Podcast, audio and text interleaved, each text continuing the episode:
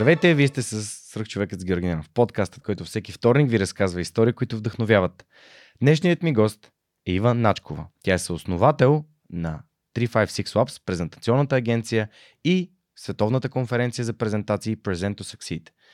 Днес ще чуем малко повече за нейната история, но преди това искам да благодаря на партньорите на подкаста, благодарение на които и този епизод достига до вас. Преминаването на свръхчовекът с Георги Янов към видео нямаше да бъде възможно без подкрепата на Dynaphos. Затова с Монката искрено ги препоръчваме като място, на което можеш да намериш продукти и решения за фото, видео, бродкаст и кинооборудване, както за любители, така и за професионалисти. От създаването си през 2003 година екипът на Dynaphos има една основна ценност – да работи за клиентите и за общността. В техния шоурум или по телефона ще получиш качествена консултация за това как лесно и изгодно да оборудваш твоето студио. Разбери повече на dinafos.bg. Използвай промокод SUPERHUMAN21, за да получиш свръхчовешка отстъпка. И здравей, благодаря, че при поканата да участваш в Свръхчовека. Много се радвам, че е така съвсем в началото на годината вече разбираме за много яки неща, които се случват от България. Супер, много благодаря за поканата. Честно казвам, вчера като прелистих да видя кои са били предишните, така по-голяма част от предишните епизоди, а, аз бях, окей, супер интересно, обаче аз дали имам и дали имам какво да кажа. Така че ще ми бъде много интересно как ще протече този разговор. А, много благодаря за поканата. Наистина, удоволствие. А, благодаря ти за хубавите думи. А, нека да започнем с това, че а, твоя съпруг а, и съосновател mm-hmm. и в двете така начинания. А, Борис Христов, той вече е бил в подкаста. В началните, как да кажа, началните 20 на епизода. А, трябва да проверя дали беше 23 или 25 пети епизод, нещо е Със сигурност беше много в началото. Да, и, и тогава да. това може би е бил първия ви офис в Космос. Точно така, да. А, което е точно от среща и да. бяхме в една голяма конферентна зала. Кантеше ужасно. Mm. На таблета записвахме и сега и нали, ти преди малко дойде и каза, ама я, вие си имате студио, камери, тя техника ваша ли е? Да. да тези 6 години, през които се случвали неща в свръхчовека и за вас се случвали неща паралелно. Да, което е добър, така, добър знак. Добър знак, абсолютно да. да. А, днес, нали, преди да започнем и да разгледаме твоята история, ми се иска да ми разкажеш малко повече за това, което правите и а, агенцията 356 Labs. И разбира се, конференцията. Какво предстои? Това ще е трето издание на конференцията. Точно така, да. Трето. А, всъщност, сега като, като погледна назад, Космос ни беше първия офис. Това, за съжаление, е един coworking space, който вече не съществува, но беше доста готино място, в което а, ние буквално успяхме да развием пазара на презентациите. А, защото тази голяма зала, в която се опитахте тогава да записвате подкаста, в тази голяма зала ние правихме едни събития, които Даже имаше един момент, в който, ако не се лъжа, бяха два пъти в месеца, на които мисля, че и ти присъстваше mm-hmm. доста често, а, с които така създадохме един, една яснота на хората, че това е нещо, за което трябва да се мисли, че това е нещо, което вече съществува. А, така че космос имаме, от Космос имаме много приятни спомени, много, а, определено беше много добро начало на нашата, на нашата агенция, на бизнеса и това, което правим. И вече правим в последните 7 години, 8 почти. Mm-hmm. Да, доста време мина, вау. Ам, Всъщност това, с което ние се занимаваме и това, с което 356 Lab се занимава, е ние създаваме презентации вече за някои от най-големите брандове в целия свят. Като голяма част от клиентите ни не са в България, при нас обикновено идват компании, на които им предстои нещо доста голямо, бих казала. Тоест, да кажем, може да бъде инвестиция, може да бъде IPO, където всяка една презентация и всеки един документ, дори който се прави, трябва да бъде перфектен. Тоест няма, там нямаме право на грешки никакви. А, освен това, обучаваме клиенти, като в по-голямата част от случаите всъщност работим с технически техникал компании, нали, компании, които са света на а, software development, а, а, продуктови компании, така че там също а, също правим доста неща по отношение на, на презентациите. И а, това, което се случва също и много често е, че работим с спикърите или хората, които им на, на които им пред, предстои да презентират. Подготвяме ги за това как да се представят по най-добрия възможен начин, когато а, дойде моментът. А, презентационните умения са едно много интересно умение, според мен, за което все още света продължава да си мисли, че е нещо много просто. А, и също така продължава да си мисли, че това е нещо, което един човек има някъде заложено. А това въобще не е така. И това е като всяко друго умение, то може да бъде научено, то може да бъде, а, може да бъде освоено. Проблемът е, че това е едно от много малкото умения, при които ам, отнема време. Отнема време и много работа. А пък а, сега някакси сме свикнали на това усещане, че трябва да направим едно нещо и то ще се получи. Нали? Тоест, търси много, бърз, много бърза награда от това.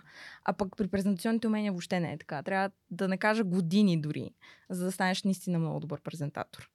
А, иначе по отношение на Презенто Succeed, Презенто Succeed е един проект тогава се роди 2020 година по време на пандемията, когато, ам, както и вчера написах един пост между другото в LinkedIn, че когато започнахме да се занимаваме и да мислим върху идеята за Present to Succeed, беше 2020, половината ни приходи буквално бяха аут, а, по проста причина, че нямахме обучения тогава. Компаниите много се бяха шашнали, т.е. предполагам, всички си спомнят. А, беше много особен момент, не се правяха никакви обучения, никой не знаеше, окей, сега това как ще го правим онлайн. Хората все още се наместваха за това как могат въобще да общуват и да си вършат работата онлайн. И ние си казахме, окей, ако е имало едно нещо, което сме искали да направим някога, то е било конференция. А, и в крайна сметка, ако трябва да съм честна, ние направихме, защото нямаше такова събитие. А, има една друга конференция, която се организира в Штатите, която обаче е направена за професионалисти, които правят презентации. Тоест, тя е ориентирана към хора като нас, а не към както се казва, обикновения човек в бизнеса, който на ден му се налага да прави една, две, три, четири презентации понякога. И това ние си казахме, окей, има, има нужда от такова нещо и по този начин можем да накараме още по-голяма част от света да разбере, че презентациите като такива са важни. А, така че да, тази година е третото издание. Като цяло се впуснахме в, в едно много голямо предизвикателство и тогава, ако трябва да съм честна, аз в принцип не съм от хората, които вземат такива рискови решения много лесно. А Борис доста по-бързо се хвърля в а, идеи, кое, за което аз винаги, винаги му се възхищавам и винаги а, това е нещо, което изключително много харесвам в него. Разбира се, ние се подкрепяме един друг, но аз определено съм човека, който в първия момент казва не. А, докато той не е така. И в крайна сметка, правейки това първата една година, 2020, когато започнахме още да мислим върху организацията, аз си казах, леле, как ще успеем да ги продадем тия билети, защото тогава започнахме да използваме платформата Hopin, които са вече наш партньор последните две години. А, беше доста скъпо. Трябваше да се изкарат едни пари през спонсори, през билети. Аз бях, леле, как ще успеем да ги продадем тия билети? Ние трябва да накараме, трябва да накараме хората наистина да вярват, че това е нещо, което наистина има смисъл. Ние с толкова голяма емоция се хвърлихме в него и хората, които поканихме, които приеха да говорят mm. на първото издание. А, щяха да направят нещо наистина невероятно. Ние го знаехме още 2020, но беше наистина предизвикателно да, да убедим цялата публика, че това наистина ще си струва. А, така че първото издание беше толкова успешно, че имахме хора от над 53 държави, а, успяхме да продадем над 3000 билета, а, имаше невероятен отзвук.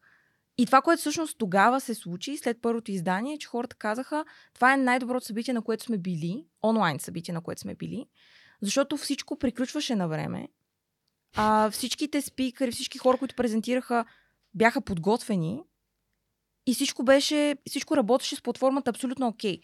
И ние бяхме, окей, okay, това е много странно, не е ли по, по принцип подразбиране. това по подразбиране? Не трябва ли да слуша по подразбиране? А в крайна сметка се оказа, че не е така. През 2022, миналата година, всъщност на второто издание, отново го затвърдихме, отново имахме много голям брой продадени билети, отново хора над, от над 50 държави. И сега третото издание е пък новото предизвикателство, защото в момента то ще бъде хибридно. И бидейки хибридно, това означава почти да организираш две събития в едно. А, защото начинът по който ние си представяме хибридно е доста по-различно от това а, хората, особено които са онлайн, просто седят и да гледат един екран. Нали? Представяме си го доста по-интерактивно, което просто отнема много време, отнема усилия, от, отнема, а, отнема ресурс, така че определено ще бъде доста интересно. И аз също нямам търпение вече за 28 април. Супер. Ами, добре, ние ще минем през твоята история, ще стигнем до самото събитие, да разкажеш малко така интересни детайли от кухнята и съответно ам, да поканим хората, които ще свърх човека да се присъединят към събитието. А, аз преди да ам, нали, преди да започнем твоята история, подготовката си, искам да благодаря на Вержи, а, която ми е гостува тук в свърхчовек, която има много готин разговор с теб. И това какво да си акаунт менеджер, като в последствие се оказва, че ти работиш много, много неща и не си само акаунт менеджер, но да, благодаря на Вержи, която а, също е гостува в свърхчовека а, и а, има един такъв много интересен разговор с теб. Добре, а, нека да започнем от самото начало. Ти си родом от Перник. Така е. Родом съм от Перник. По принцип съм родена в едно по-малко градче до Перник, което се казва Радомир. Mm-hmm. А, та всъщност голяма част от детството ми мина там и на село, както mm-hmm. голяма част, на голяма част от децата а, от а, тази част на България. А, но в последствие се преместихме в Перник. А, аз прекарах голяма част от летата си покрай баща ми, който занимаваше с коли а, което е интересно, защото сега това някакси се получава така, че да бъде и, и, и мой голям интерес. А, прекарах много време покрай него, както и покрай баба ми и дядо ми. Като цяло там имаше едно комюнити, което, което си отглеждаше децата. А, така че беше доста, доста приятно и доста хубаво детство. Аз нямам как да кажа, поне до момента не съм открила някакви травми от детството си, които, които да ме афектират а, до момента. От Радомир имаме също друг гост на свръх човека, писател Ево Христов, да. който се бори с да. а, а, за живота си, с, с зъби, ногти, с а, писалката и с а, идеите си. Така че му пожелаваме и на него mm. нали, да, се, да се пребори, да победи болестта. А, а пък в Перник хората, може би не всички знаят, но семейството на Неда е от Перник, mm. половината а, и т.е. баща е от Перник и там има една книжарничка на центъра в която може да намерите една турба ключове. Това е книжарница Славейков. А, така че ако искате да си купите книгата физически от някъде, може да го направите и сте от Перник, може да го направите от книжарничка. Или може да отидете от Перник. Да, или може да, да отидете града. До... да. А, разкажи ми за твоето образование, за нали, първите години в, в Перник, за твоите учители, защото в последствие в разговор с Вержи много интересно реферира към важността на твоите ментори, а mm-hmm. пък в началото на нашия живот това са нашите учители. Mm-hmm, абсолютно. А, аз, ако трябва да съм честна, имах големия късмет всъщност началното ми образование да започне в Радомир, защото според мен, не знам дали сега е така, но едно време в малките градчета имаше много по- много по-така голяма сплотеност между родители, ученици, учители и ученици. И аз завърших едно прекрасно училище в Радомир, което се казваше Архимандрит Зинови, мисля, да, а, в което не ни учиха просто да зазубряме дадени неща по математика или по български. Там имаше много приятни разговори с учителите, имахме часове по изкуство. А, така че това ми даде много така интересен, поне според мен, старт. Аз в крайна сметка в Перник се преместих тогава, когато започнах гимназия, като в гимназията аз влязох в езиковата гимназия в Перник. Ако има хора от Перник, които ни слушат, сигурно знаят а, а, коя е езиковата. Завърших езиковата, като влязох с английски и втори език френски. Всъщност, мен винаги езиците са ми били много интересни а, и тогава, ако трябва да съм абсолютно честна, не исках да уча там. Исках да уча в френската гимназия тук, но майка ми не ми разреши. А, поред на брой причини, защо, как ще пътуваш, ама как ще, как ще се учат тия неща. А мен беше много голяма мечта да уча в френската гимназия. И в крайна сметка а, записах английски с френски в Перник преодолях тази, а, този отказ от нейна страна. А, и там в гимназията имах, първо имах а, невероятната възможност да съм част от клас с супер готини хора. А, за съжаление, не, не поддържаме чак толкова близка връзка с тях вече, но всеки един от класа се реализира по своя си начин, върви своя си път. А, така че бяхме поне според мен доста сплотен клас, а, доста неща можеше да научиш от всеки един от, от хората там. А, така че от тази гледна точка училището беше определено много добър старт за мен. А, много съм благодарна на абсолютно всички учители, които съм имала там, защото отново, особено имахме една учителка по английски. Сега обаче точно забравих как се казваше. Една учителка, която ми беше първата година по английски, която беше абсолютна шматка, но разговорите с нея, начина по който тя усещаше живота, беше изключително заразяващо. И а, това дава така една допълнителна мотивация, според мен, на учениците да се стараят повече, да правят повече, да искат да са повече, а, което, което ми помага и до ден днешен, според мен. А, като разказа за това, че нали, майка ти не ти е позволила да идваш в София за да учиш, а, се сещам за два мои приятели. един е мой съученик от немската Серж, който от Перник учеше в немската. Okay. И а, разбира се Радо от Red Bull, а, който всъщност а, пък е учил в френската и те са били са квартиранти и двамата са учили тук в гимназия в София. А, и двамата са нали, от, от Перник. Mm. така че а, не, винаги, винаги има начин, но пък никой не е казал, че има само един правилен път. Така, Точно че... така. Аз не съжалявам за нищо и съм от типа хора, които вярват, че всяко едно нещо се случва и има причина за това. А, така че по никакъв начин не съжалявам. Научих и френски, научих и английски, а, така че от тази гледна точка може би нямаше значение дали ще съм тук или там. Требен и как продължава твоя живот в последствие? Ами, моят живот в последствие всъщност а, беше прекъснато това, че тогава се запознах с Борис. То, ние се познаваме вече от, а, може би, над 13-14 години. Wow. Заедно сме от 11. Тази година се оженихме. А, т.е. миналата 2022 се оженихме в крайна сметка. То беше една такава формалност, така да нарека. Но в крайна сметка решихме да го направим. А, моя живот след това за кратко а, това, което на мен много ми искаше да се случи, е да отида да уча във Франция. Mm-hmm. И а, имаше един период между 11 и 12 клас, в който аз реших да отида и да видя как ще ми допадне ли там, ще ми хареса ли, защото а, много, ближ, много близка наша приятелка, семейна приятелка, живее в Ница. И тя каза, ела, много ще ти хареса, много е хубаво. И наистина е много хубаво, когато ти еш лятото. Когато ти еш лятото, има много туристи, града е супер, града е много жив. Но когато ти еш зимата, нещата не са толкова розови. Нали? Така малко започва да те удря живота, защото всъщност това, което аз тогава осъзнах е, че въобще не говоря толкова добър френски, колкото мислех, че говоря, макар и след взети сертификати към Френски институт, какво ли още не. Ам, и в крайна сметка установих, че може би не е, не е съвсем за мен. А, така че просто реших да, да продължа тук, като записах в нов български университет. Mm. Това е пак една много интересна история, защото още от 10-ти клас, може би, или от 9-ти клас, това, което а, на мен ми беше... Едно нещо, което дядо ми ми казваше едно време, деде, това, което ти върви най-лесно, с това трябва да се занимаваш. И аз обаче почнах в един момент много се обърквам, защото мен много неща ми вървяха много лесно.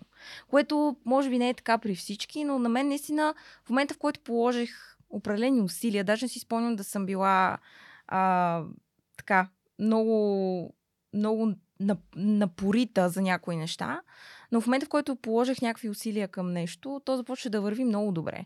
И аз в един момент бях, ама и то на мен всичко ми върви добре. Това какво означава? Сега с математика ли да ходя да уча? IT технологии ли ще уча? Какво ще правя? И беше много голям въпрос. според мен за всеки един ученик, защото според мен при теб има и една една част, може би, хора, които са и ученици и слушат, а, слушат и интервюта, е абсолютно нормално да изпадаш в а, а, така, въпросителни моменти, нали, на които се питаш, окей, аз какво, какво ми предстои да правя след това? Как така всички останали знаят? Аз не зная какво ми предстои след 12 клас. А, и в крайна сметка това, което на мен, ми се, на мен ми изглеждаше вече много интересно тогава, беше комуникацията с хора. И си казах, да, да, ама аз искам уча пиар, нещо не ми е интересно, съм чак журналист, какво мога да уча? И си казах, майка ми, майка ми, между другото, занимава с човешки ресурси. Цял живот е правила това. И аз като бях малко си казах, какво е пак това човешки ресурси, какво правят тия хора, говорят ли си с хората в компанията, какво се случва, ходех в нейния офис постоянно, гледах ги, че подрежат разни документи, идват се възможни хора, тя говори, обяснява им, идват хора, които не са доволни. Тя пак говори, успокоява ги. Аз си казах това, това ми изглежда като нещо много яко. Що пък да не стана HR? И тогава беше по-популярно. Що пък да не стана HR? Сега вече има се възможни варианти на HR ролята като такава. Но тогава си казах, мога да стана HR. И се занимавам само с организационна психология. Това ми беше така голямата цел. И влязох в Нов български университет, като причината, поради която влязох в Нов български университет да уча психология, беше, че това е единствения университет, не знам дали в момента е така, но мисля, че продължава да бъде така, единствения университет, в който има така доста добра база, ако искаш да учиш психология, за експерименти, за а, това да общуваш с преподаватели, които работят това, не просто са преподаватели. И в крайна сметка отива в Нов Български университет, където а, аз се задържах много малко там. И не съм имала студентските години, които може би ти си имал. А,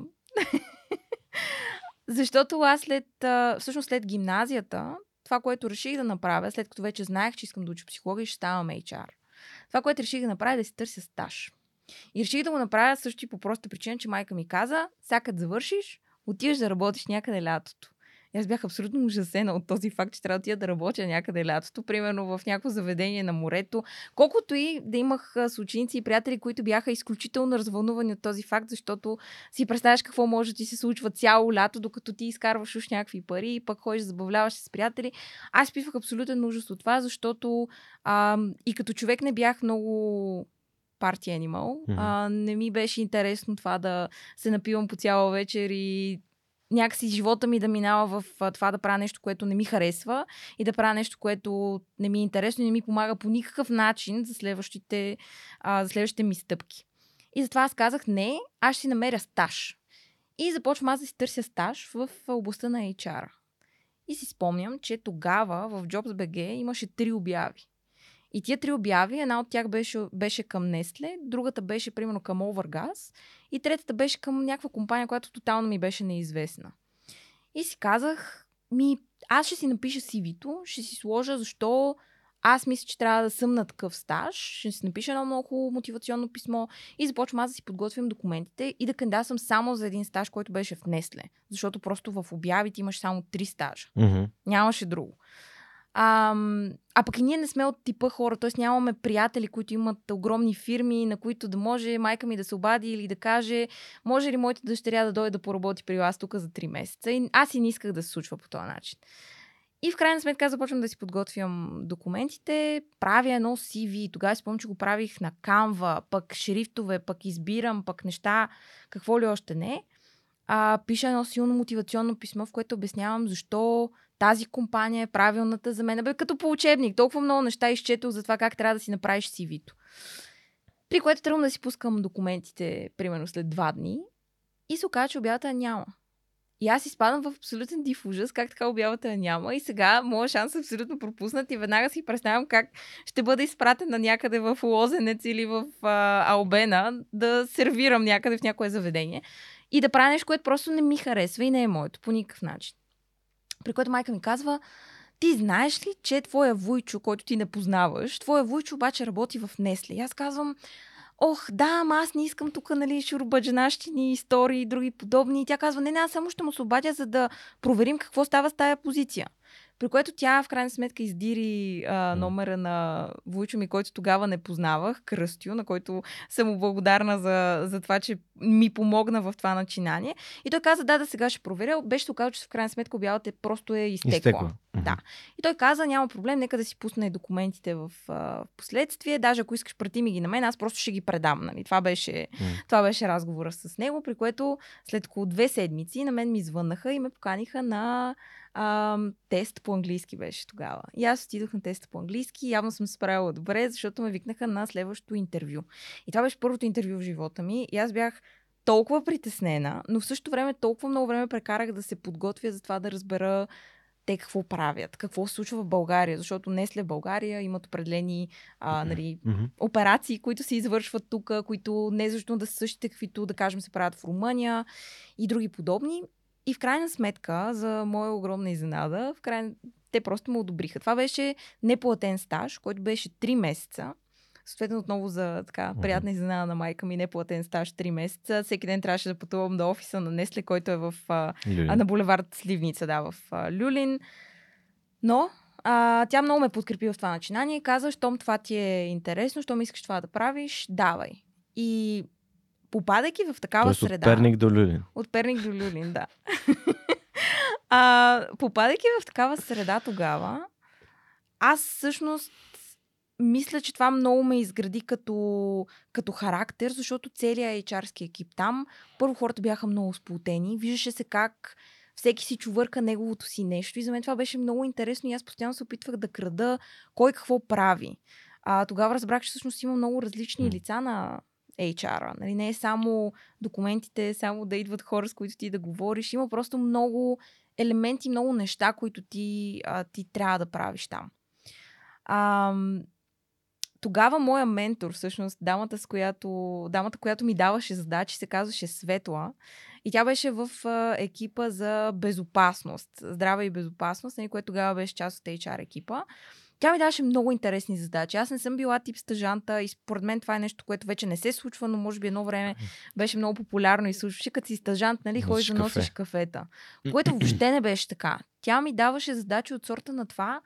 А, трябваше да кажем да направим проект за, а, за това хората да обръщат внимание на безопасността, защото има фабрика в България и това е един от огромните въпроси. Мгм. Хората да обръщат внимание на малки неща, а, които в крайна сметка последствие довеждат до големи грешки. И това ти да накараш един човек да обръща внимание на тия неща, тя ме караше буквално да ходя да, не да им се карам, но да им обяснявам и да им давам причини защо трябва да обръща внимание на тия неща. Което беше много стресиращо в началото, защото имаш хора, които ме посрещаха с Ама аз, ти не знаеш ли каква работа имам, въобще не ми се занимава с тия вашите работи. М. И аз бях в абсолютен ступор, защото в този момент ти си на 18 и си нали, някакъв малък човек спрямо големите хора в а, компанията, които са на големи позиции. И беше много трудно да си защитавам позициите. Спомням си, че дори ме изпрати на една среща, екипна на всички отдели, на която аз трябваше да дам апдейт за това какво сме постигнали този месец М. което беше за мен тогава беше много предизвикателно. Обаче това ме научи на много неща. И в крайна сметка след този стаж, едно от нещата, които ние трябваше да направим като стажанти, защото във всеки отдел имаше по един стажант. Аз бях в HR, имаше човек в а, а, а, Неспресо, а, не Неспресо, Нескафе, а, имаше човек в Маги и други всичките, почти всички брандове на, на компанията, в Пюрина и така нататък. Това, което ние трябваше да направим е да си изберем партньор, с който да направим някакъв проект за компанията. И този проект накрая обаче трябваше да го презентираме пред GM-а тогава, който Пред беше генералния менеджер. генералния менеджер. И ние решихме да направим някакъв проект, който беше нещо свързано с каршеринг, да кажем. И то беше вдъхновено от това, че всички пътувахме от някакви всевъзможни точки на, а, на София или извън София. И това, което забелязахме е, че хората пътуват сами в автомобил. То в момента също е така. Хората пътуват сами в автомобил. И ние бяхме, окей, що пък да направим някакъв каршеринг проект, в който хората, които пътуват към офиса, да си споделят на някакво място, че пътуват към офиса и съответно да, да пътуват с една кола, не да пътуват с пет отделни коли, за да намалим трафика, съответно да намалим емисиите, които се отделят в, в атмосферата и всякакви такива а, неща. Крайна сметка си реализирахме проекта и трябваше това нещо да го презентираме. И това беше първия сблъсък с... Ам... Това беше първия, първия сблъсък с презентациите. Така, доста по-сериозните презентации, защото все пак имаш генералния менеджер на компанията пред теб. И това беше шанс, с който те можеха да ти дадат опция за Позиция. оставане там Мгм. или някаква позиция, да. При което а, тогава всъщност Борис ми помогна много. Ние вече бяхме, тогава се бяхме сгаджосали вече и той вече, вече беше започнал да се интересува малко или много от презентации. И аз, понеже не съм от типа хора, Той които... той ли е от Перник? И то от Перник, да. Мгм. Но ние се запознахме по Фейсбук, не, сме, не се Да, познаваме окей. от общи приятели там. А, в крайна сметка той започна да ми помага лека по лека с а, това да си подготвя самата презентация. Аз обаче, разбира се, не, не съм го накарала да ми направи презентацията. По-скоро той ми даде някакви много базови насоки за дизайна, за това какво да кажа, как да го кажа, как да се опитам да го представя. И аз в крайна сметка седнах, написах си цялата история, защото на мен се падна честа да, да презентирам нашия проект. А, написах си цялата история и си направих слайдовете, които дори до ден днешен преди няколко години ми излезе, не преди няколко години, преди няколко седмици, ми излезе някакъв спомен за това какви са ми били слайдовете тогава и те изглеждаха прити окей за времето, в което са, са били правени. И в крайна сметка, когато презентирах проекта, ам, всички бяха много впечатлени. И всички след това казаха, много добре се справи, беше супер яка тая презентация, много ни впечатли. И една седмица по-късно, генералният менеджер всъщност беше поискал да ме види, което беше нали, следващия така много инфарктен момент в тези три месеца, в които аз съм на стаж, нали, съм още на 18.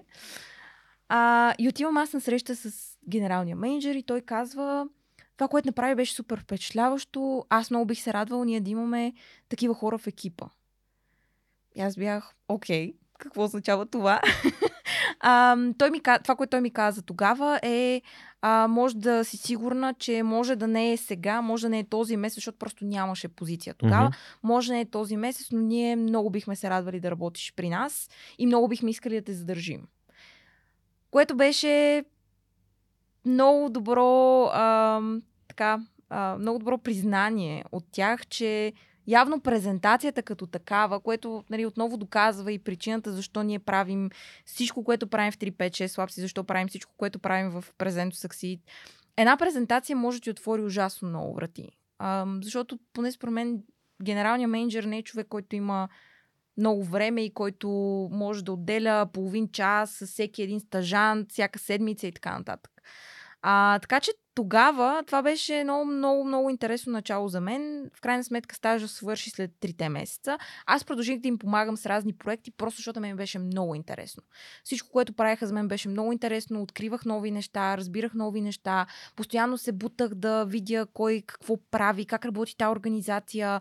А, в HR всеки каква му е ролята, как аз мога да помогна там, за да науча нещо ново. Това ми беше много голяма цел, затова имало ситуации, в които съм ходила в 8 сутринта и съм се прибирала в 8.30 вечерта. Макар и да съм била стъжант, макар и да е било неплатен стаж. А, за мен беше много, много важно аз да взема възможно най-много от този стаж.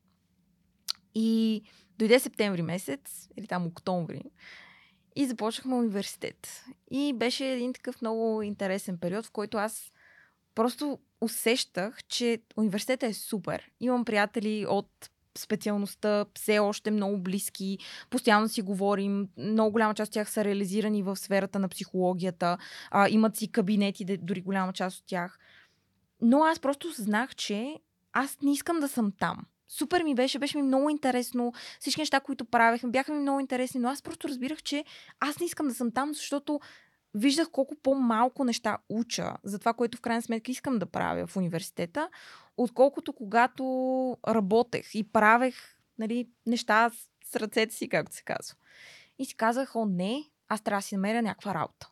И трябва тя да бъде в областта на HR. Имам вече един стаж, нищо не може да ме спре сега да си намеря някаква друга работа. И започвам аз да си търся друга работа в областта на HR. Тук нали, говорим за някаква много джуниор позиция. И отново това е годините 2013-2014, преди 10 години.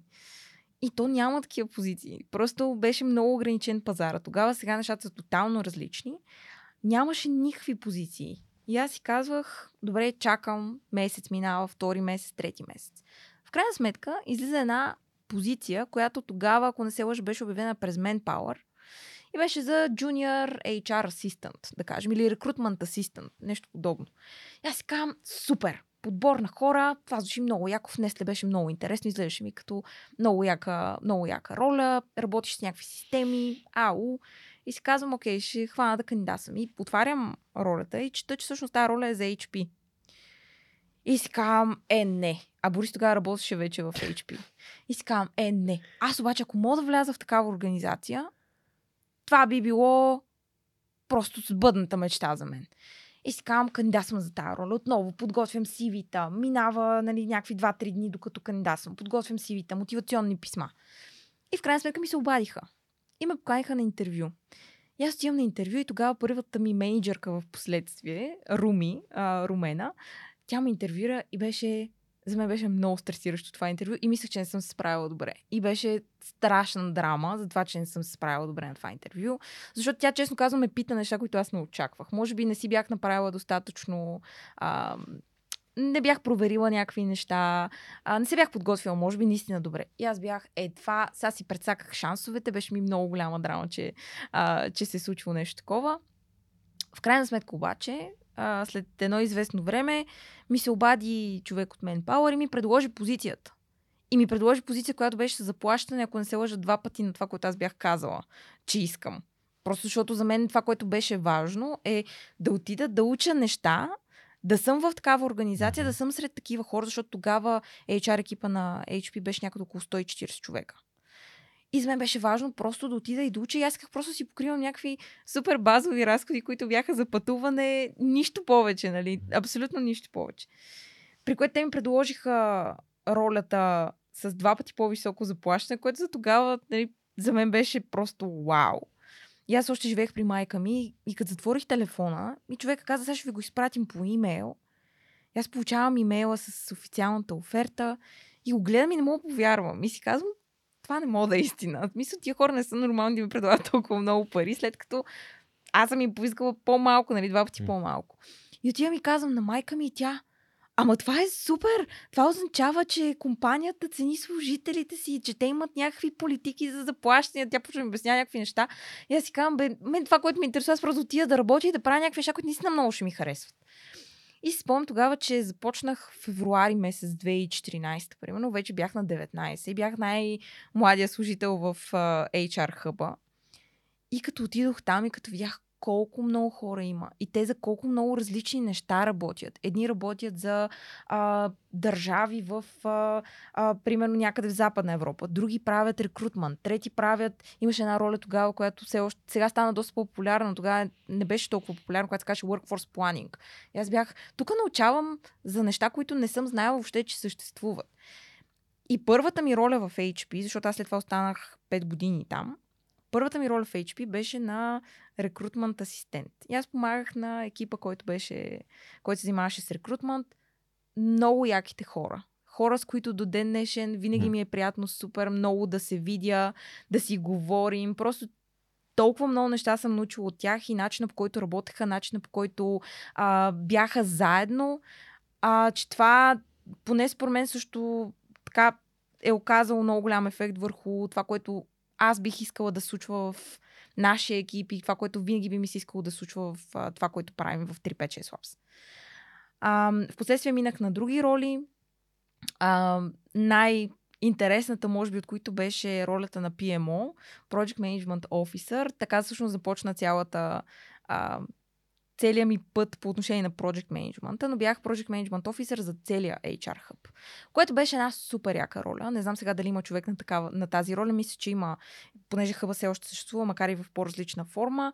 Това беше супер яка роля, защото тя имаше две основни направления. Едната е да накараш всички хора, които работят в България, все пак да се чувстват част от една общност въпреки че те работят за различни екипи, работят за различни държави, правят различни неща, да се чувстват така, сякаш са от една общност. И второто нещо обаче, което трябваше да правиш, което в годините някакси разбрах, че може би е било малко по-голяма лъжица за моите уста, беше това, че ти трябваше да развиваш ам, различни нови роли в България. Това включваше обаче а, да говориш с менеджери, които търсят да наемат хора в HR областите и да им обясниш защо в България всъщност е правилното място те да отворят тая роля.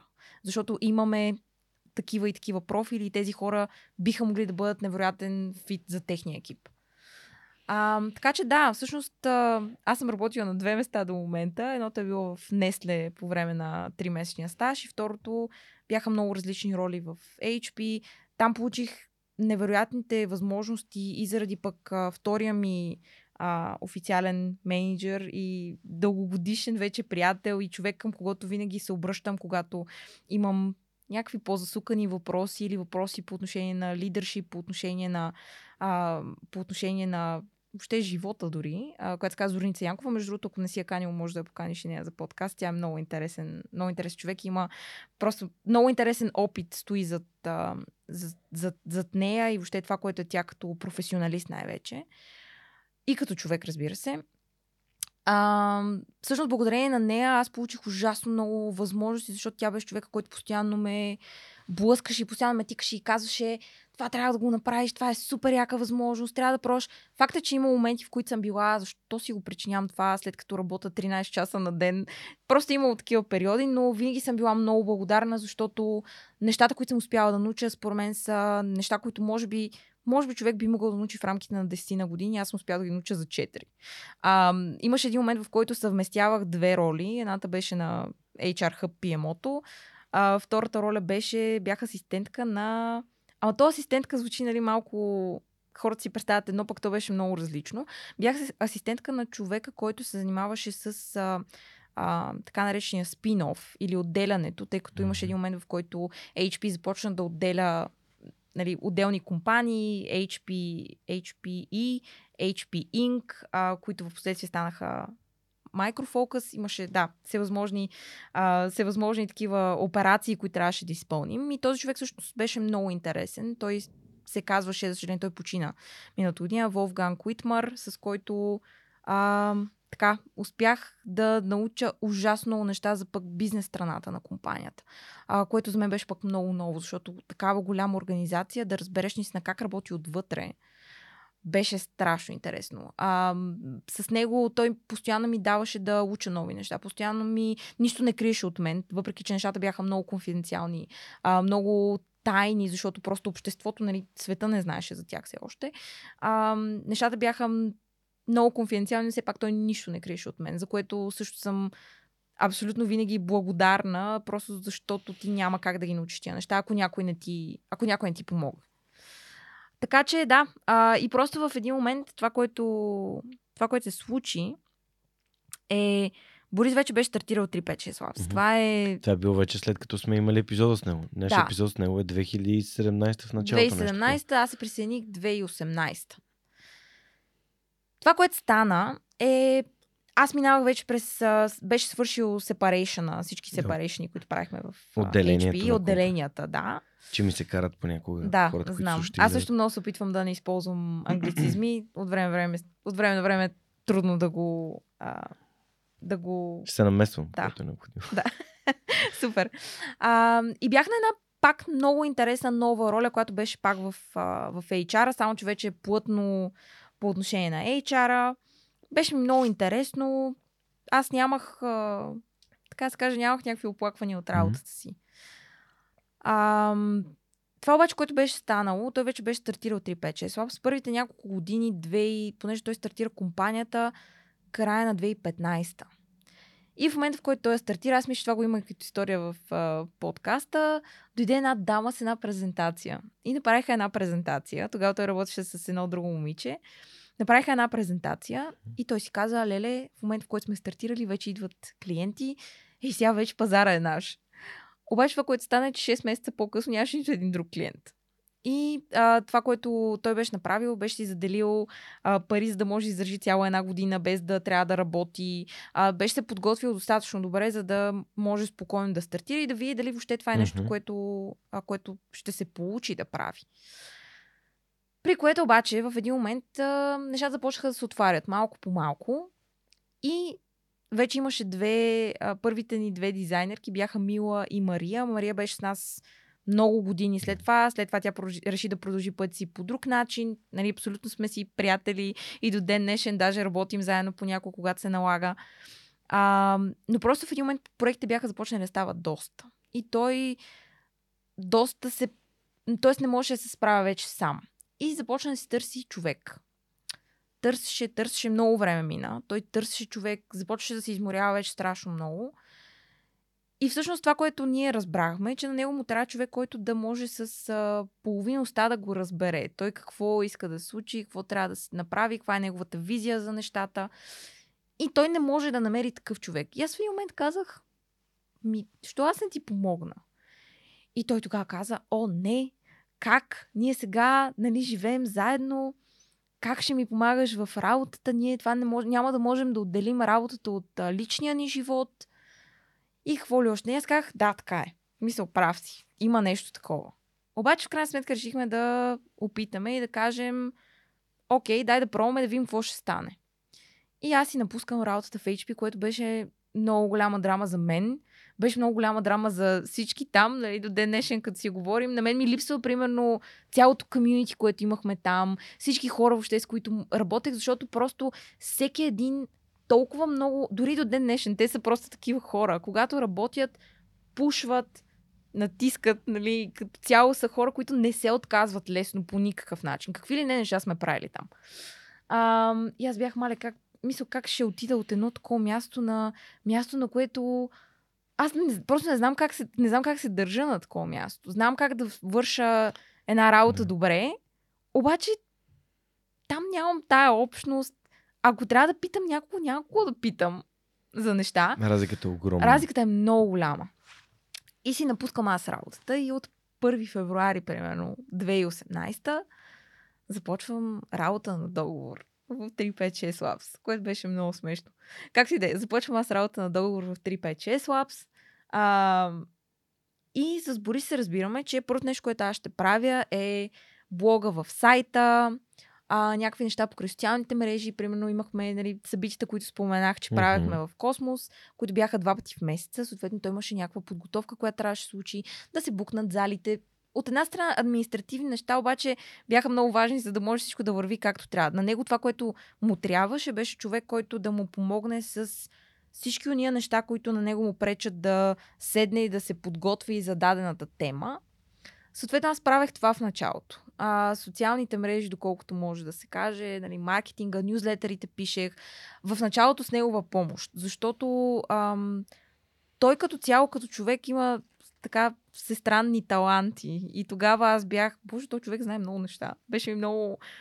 Просто пак си го опознавала на други ами, нива. Ами пак го познавах на някакви други нива, защото да, ние сме си говорили много за презентации. Аз а, винаги съм го гледала него, когато работех в HP дори. Винаги съм го гледала него, винаги съм се съветвала с него за дизайна на презентациите ми, какво да кажа, как да подходя в дадена ситуация, защото имаше ситуации, в които, да кажем, имаше срещи с много виш менеджмент, къде ли не. И аз трябваше да презентирам нещо. Понеже моите менеджери бяха... Наистина съм много благодарна за това, че винаги са ми давали шанс да се оплаша, но да направя нещо, което трябва да направя. Ам, винаги съм се съветвала с него, окей, мислиш, че това звучи добре. Според теб, това ли е подхода, който трябва да имам? Нали, той винаги ми е давал съвети, с които винаги съм се съобразявала. Обаче някакси тогава разбрах, че този човек разбира от много неща. Аз знаех, че знае много неща, защото пък в кариерата му като SQL сервер DBA, Database Administrator. А, аз ходех с него, когато той презентираше по всевъзможни конференции. Тогава виждах как хората наистина са ангажирани през цялото време. Той презентираше час, час и половина. Аз нищо не разбирах от целия от цялото съдържание. Той имаше код почти през цялото време. От време на време разказваше някакви истории, които за мен бяха някакси най-близкото нещо до нещата, които мога да разбера. А, и ми правеше впечатление просто хората как се впечатляват и как стоят супер ангажирани, след това отиват, поздравяват го. И той не се справяше много добре. И аз знаех, че е много добър в това. Като опитам за някакви неща да ми оправи компютъра, винаги ми оправяше компютъра. Знаех, че е много добър в това. Но в един момент, когато започнахме да работим заедно, разбрах, че той е много добър и в много други неща. А то от хората, които четат, имам чувство, че по, четат, имам чувство по, поне по 5-6 книги на месец той чете с някаква страшна скорост за времето, което има в момента mm. и което мога да отдели за четене, иначе според мен може и много повече. Но той от хората, които четат наистина много. А, и той знаеше много повече неща, отколкото аз предполагах, че той знае.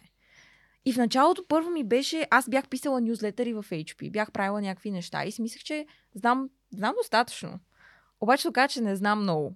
И в началото малко беше така, един определен стръгъл и за мен. Аз бях сега, а той защо ми казва аз какво да правя, не мога ли сама да го направя. В крайна сметка се оказа, че не мога сама. А, но също време се оказа, че и той не може сам. Mm. Има една особеност на този тип бизнеси, какъвто е свърх човекът, какъвто е също и Lift to Lift и 356 mm. Labs, че бизнесът говори с езика на неговия създател. Така по е. един или друг начин, ти имаш един начин на изразяване, който когато пишеш по твоя начин, то си личи. Mm-hmm те хората го забелязват. Те, да... Това е като някой друг да пише от твоя фейсбук профил. Ти просто виждаш го и кажеш, това не го е писал този човек. Да. И колкото да. и да си мислим, че нали, социалните мрежи ни правят нали, дистанцирани и така а, ни изграждат някакви образи, социалните мрежи много ясно а, нали, могат да проследят кога ти си то човек, който прави това съобщение. Кога си ефектиран. Дори когато си ефектиран, личи си, че си ти. Mm. А, така че разбирам те много добре, нали, като човек, който се е опитвал да прави бизнес с човек, чието, чието глас е самия бизнес. Да. Така че а, просто маркирам го тук да се Абсолютно. знае, че ако страдате в такъв тип ситуация, замислете си дали бизнеса не е около човека, с когото работите, дали не е неговия глас, неговите послания, неговите думи, неговото изразяване. Все едно, а, когато свърх човекът с Георги Ненов, свърх човека не може да е с друг човек. Mm, абсолютно. Да, така е. Беше така в началото определено. Mm-hmm. А, и, то да, и тя това... организацията вече когато пораства, да. вече е различно. Когато организацията пораства, нещата вече излежат по, по различен начин. А, но в началото беше така, аз бях малко дръпната и не бях на 100% убедена, защото може би просто в моите очи той в този конкретен момент, да, виждах, че знае доста неща, ама не знаеш толкова неща, колко знаеше моята менеджерка Зорница. И аз бях, нали, тя не ми говори така. Той защо ми говори така? А, но в крайна сметка много бързо разбрах, че това, което казва, наистина има смисъл. Мгм. И се научих да се вслушвам повече и повече в това, което казва. В крайна сметка организацията почна да расте, нали? компанията почна да расте. Нехме си маркетинг човек, имахме още дизайнери. А, сега, поглеждайки го назад, виждам много грешки, които сме правили, което според мен е нормално. Аз виждам много грешки от моя страна, които съм правила, защото в един момент започнах да понеже ние и тогава правихме презентации, в един момент започнах да поемам презентациите към мен. Т.е. аз да съм първата, така наречения point of contact или връзката с клиента. Което от една страна а, си го представях много като в корпоративна среда, пък то не, не е точно така. И особено когато става въпрос за презентации, презентации са много лични. А, не е просто а, не като да кажем маркетингова агенция, в която М. имаш някаква стратегия, тя трябва да се изпълни, ти трябва да кажеш на клиента докъде сте стигнали, как върви, какви са резултатите и подобни. Ами презентациите са много лични. И при нас това, което дори и до ден днешен се случва е, че идват хора, които просто не знаят как да подходят към даден проблем който имат с презентацията, не знаят как да кажат нещо, не знаят как да го, а, не знаят как да го изразят, не знаят откъде да подхванат.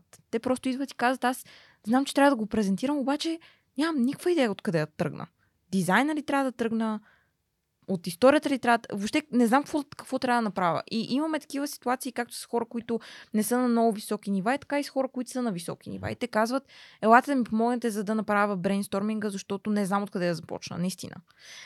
А, и в началото, това за мен беше доста, така, беше доста голяма лъжица.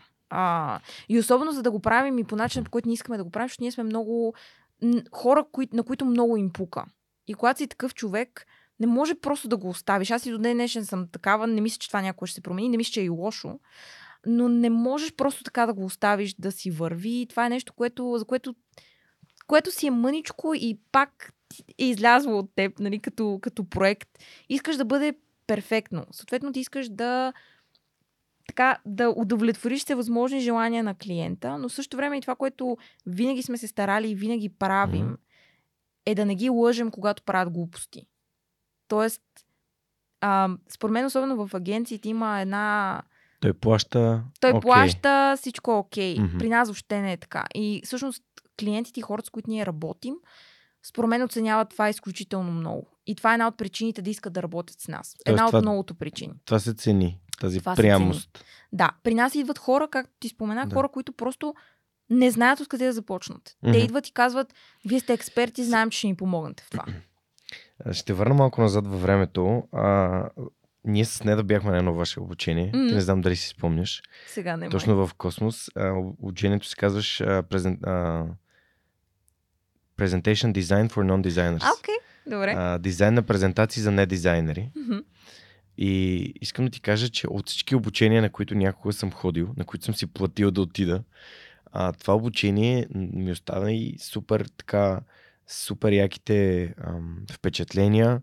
Първо как беше организирано, второ как беше осъществено, трето кои бяха хората, които участваха другите участници. М. Там запознах с а, а, Камен Банковски от Витоша Venture Окей. Partners, например. Познавах неговия братовчет Андрей от Payhawk, още Да. от немската, защото сме съученици. То естествено, като се представиш с фамилия Банковски, става ясно, че да, а, си спомням, още са вкъщи едни такива а, като джобчета, в които бяха грамотите, стикерчетата, които ни подарихте О, да. след това. И то си личи. М. то наистина си личи, когато някой влага себе си, ти го казваш, че е перфектно, нали аз, за мен пък аз съм точно обратният тип човек. За мен е done is better than perfect, както То ти е преди така. малко каза, нали, картинката е добре, всичко е наред, но а понякога някои хора задълбават изключително много в детайлите, до такава степен, че се вкарват в паралеза от анализа и буквално не могат да направят крачка напред. М, Да. Пък когато ти си предприемач, риска и смелостта си е там, защото без него няма развитие, няма Така е. клиенти, няма нищо ново. Абсолютно. Та, а, просто нали, исках да ти припомня тази история, която беше страхотна и беше много, много готино, даже в тази голямата зала на Космос. После бяхме на един рожден ден на 356 Labs. Имаше Да. така фото, фото а, будка, с Ох, която си правихме снимки. Там се запознах и с Христо Илков, който сега е един от общността на свръх човека. Той тогава за кратко работеше с вас. И някакви такива много яки хора, които винаги съм срещал около, М. около вас и 356. А, второто нещо, което исках да обърна внимание, като заговори за книгите и как Борис чете, си спомням, нали, в момента един много ясен спомен имам от разговора ми с него, а как говореше за а, Лилавата крава на Сет Голин. Окей, да. И разказваше за това как всичко, което трябва да правим, трябва да бъде remarkable. М, Което на български ще се преведе като трябва да бъде забележително. м. И тези неща, преди малко ги споменах, те бяха забележителни. Те създават този ефект на забележителност. Тоест, нали, обикновено си свикнал едни листа, нали, с цялото ми уважение към нали, One и всички магазини за консумативи, отиваш и те едни джобчета, едни, едни такива обикновени неща. Пък М. вие не само, че нали, са такива, изглеждат за целта направени, отделно имат и нали, печатчета, на които пише 3-5-6 лапс и така нататък. Та, а, това да бъдеш remarkable е много важно и тогава си спомням как си водех записки и си бях написал на листа как мога да всичко, което правя за свръх човека да бъде remarkable. Не, което е трудно за мен, Да. като мен, като същност и като характер, но е нещо, което Борис ми е предал през мъдростта на Сет Годин. М. И Сет Годин е човек, към който просто в момента, в който излезе нова негова книга, ам, последната книга, която изключително препоръчваме е на Locus Publishing, преведена на български, каза това е маркетинг. А, смятам, че всеки, който иска да прави маркетинг или прави маркетинг, трябва да прочете тази книга. И това, че той обръща маркетинг към хора е супер ценно и вие го правите към хора. И това не е, е това е шаблона за как трябва да изглеждат, но е, то зависи от това какъв човек си и по Абсолютно. какъв начин разказваш, какви истории имаш в себе си и така нататък. Та, ам, много неща съм си взел от Борис и винаги откривам нещо. Дори имам, а, имам един таб, в който съм си записал ресурси от вашия подкаст In the World of Presentations, Мгм. който в момента не правите. А, в момента е малко в пауза, Окей, така да. да. кажем, но... Първите епизоди бяха брутални, Да. защото имаше а, пет места, от които може да си вземете безплатни такива без копирайт изображения, фонтове, символи и така нататък. Тоест, такива ресурси Да. съм получил от вас. Нали? И това да си около 3-5-6 е за мен много, само по себе си е ценен ресурс. Така че, Супер, благодаря ти много да, за смисъл, което. добавената стойност, която вие давате, защото това не е една, нали, то пише бутикова презентационна агенция, а, но това не значи, че вие не давате стойност. Точно нали, исках да го, да го облека и в М. моите преживявания, Абсолютно. а, че вие се опитвате по всякакъв начин да помагате и това to Succeed е възможност на а ти спомена американската конференция, ние с Боби си бяхме говорили, а, това не е на Microsoft Ignite, не, нали? не. Това е друга не, конференция, друга която е, Да. представете си, нали, конференция, която членство, нали, да влезеш в нея хиляди долари. Нали, А да ти говориш участваш. за Ignite, окей. Да, Microsoft Ignite да. е тази. Да. И, и, и, и съответно, тук за няколко десетки евро нали, можеш да получиш ресурси, които ти не ги имаш само в деня, ми, те си остават с теб. Нали? Това си някаква библиотека от ресурси, Да. които ти имаш, защото си посетил това събитие и си инвестирал от времето и ресурсите си, за да научиш неща за презентация. Абсолютно. Това, което казваш за това, всяко едно нещо, което правим да е забележително, а, определено това е една така мантра, бих казала, която ни следва постоянно. И тя, аз мисля, че хората, които работят с нас, в един момент, а, в един момент може би си казват, а, «Пф, окей, а, не мога повече, просто нали, постоянно, постоянно търсим варианти, в които да се направи нещо, което е ново, нещо, което е по-различно, нещо, което е по-добро от преди. Според мен хората, дори с които ние работим, които дори в момента са част от нашия екип, това, което в един момент сигурно си казват е малко ми писва да се опитвам постоянно да съм много добър и постоянно да правя някакви нови неща, но наистина това да правим нещата по забележителен начин и говорим за всяко едно нещо, което правим. Дали ще бъде креатив за социалните мрежи, дали ще бъде презентация, дали ще бъде а, видео, каквото и да правим, ние винаги се стараем да е такова, което друг не може да направи, така да се каже. Да има нашия почерк, да е най-доброто, на което сме способни, с всяко едно нещо. А, така че този начин на мислене в същото време не е лесен начин, с който ти да работиш. Съгласна съм с това, което ти казваш, че е по-добре да не е перфектно, но да е тръгнало. И ние също използваме този метод. Особено с Present Succeed имахме много такива моменти, в които бяхме, окей, не е перфектно, обаче давайте да действаме. А, но въпреки това, винаги, винаги се стараем това, което правим да не отговаря на това, което е било правено преди, винаги да е надградено и винаги да е по-добро и винаги да е винаги, винаги да има тази това, тази добавена стойност, пък когато говорим за клиенти и така нататък. Какъв е процесът? Имате ли си, примерно, в моята глава, като човек, който задава въпроси и си самозадава въпроси почти непрекъснато, имате ли процес, в който когато направите нещо, му правите анализ, как се е получило, как може да се получи по-добре. Тоест, говоря за тази рефлексия, която понякога, когато правим успешни неща, пропускаме mm-hmm. а, и обикновено правим, когато нещо съвсем се е скапало. Mm-hmm. И сме такива, добре, дай да видим къде сгрешихме. Ама къде сгрешихме и къде успяхме, реално са един и същи въпрос. Да, това е много, това е много хубав въпрос. Правим го всъщност. А, за съжаление не сме го правили винаги, а може би е трябвало да го правим винаги, защото сега като върнеш лентата назад с дадени неща, които си правил, а, определено можеш да си кажеш местата, на които си справил наистина добре и защо си справил наистина добре и да така да се каже, да дупликираш или да, да повториш отново това, което, а, това, което си направил преди. А, ние започнахме в екипа да правим едно нещо, което на английски се нарича ретроспектива, на български може да му кажем рефлексия, но това е една среща след края на всеки един проект, а, с която си казваме какво направихме добре, какво не направихме добре и има ли нужда да променим процеса, има ли нужда да направим нещо ново за следващите подобни проекти. А, по принцип, когато става въпрос за презентации, при нас няма проект, който да е един и същи с друг. Много рядко е така. Имаме клиенти, с които работим от много години, с които правим презентации, да кажем, два, три, четири пъти в годината, които са много важни типове презентации. И там да кажем, че има някакви допирни точки, защото все пак имаме един и същи бранд, но отново заради това, че ние винаги се стараем да правим нещата по нов начин. Винаги всичко да изглежда и да е изпипано и да е максимално, ам, максимално направено през нов прочит, дори ако искаш. Ам, това само по себе си ни кара постоянно да правим такъв тип срещи, за да може да си казваме какво е минало добре, какво не е минало добре и съответно как да го приложим следващия път. Всъщност много помагат. Много помагат, защото събирайки се с екипа, можем да си кажем, тук се справихме с е това нещо, този път се справихме много добре. Това обаче, с което не се справихме, е това. И тук виждаме ето този проблем. И всички сядаме и се обединяваме, че всички виждат, че проблема или нещо, което ни е, а, което ни е попречило да си, справим, да справим с това конкретно нещо добре, е ето това. Тоест това какво означава като следваща стъпка? М, означава да си променим процеса. И означава следващия път, когато говорим с клиент, ние задължително да попитаме за това, за да не се случи така, че да правим двойна работа в последствие малко е обезкуражаващо понякога, че постоянно изникват някакви неща. Нали? Постоянно има нещо ново и постоянно, а, да кажем, нещо не сме успели да предвидим. Не постоянно, но има такива случаи, в които не сме успели да предвидим нещо.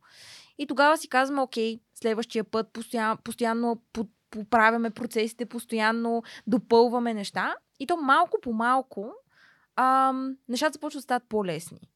Но е факт, че когато се справим с нещо много добре, много рядко си казваме, ей, супер беше.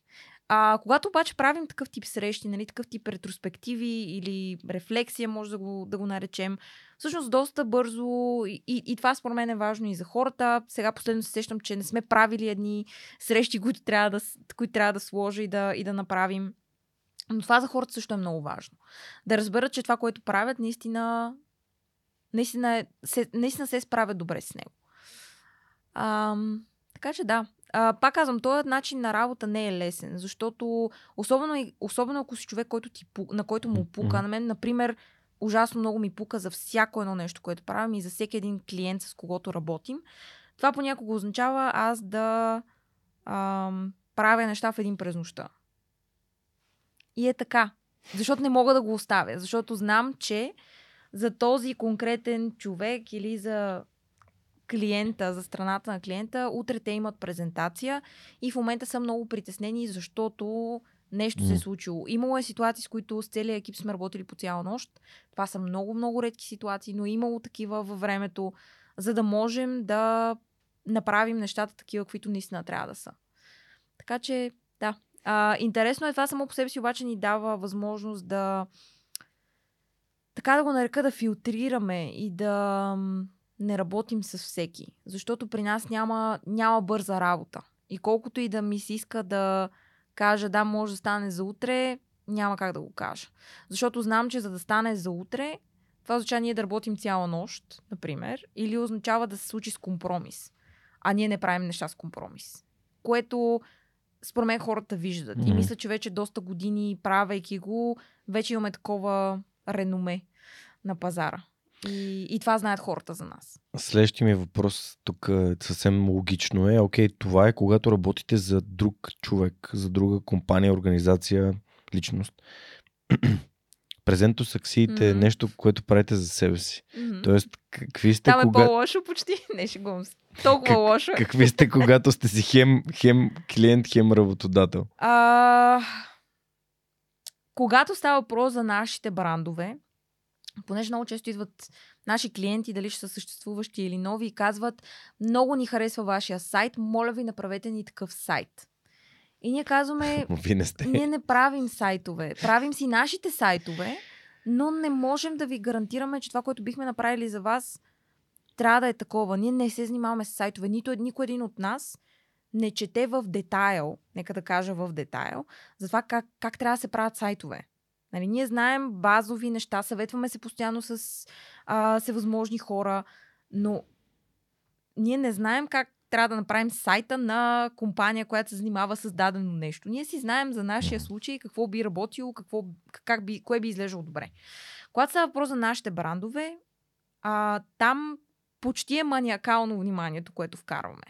А, особено за Презенто Succeed, това е, поне според мен от една страна е нещо, беше нещо много ново за нашия екип, беше нещо, а, което те не бяха правили, беше според мен много добра възможност всеки един да пробва нещо ново, да прави нещо ново, защото при нас много големия, много голямото, поне според мен позитивно нещо е, че освен, че всеки един проект е различен, той и за хората, които работят по него е различен. Тоест, например, за дизайнерската част, те имат възможност понякога да дизайнват презентации, да кажем, които се занимават с, а, да кажем, някакви криптотеми, например. А, имат възможност да правят презентации, които са свързани с банки.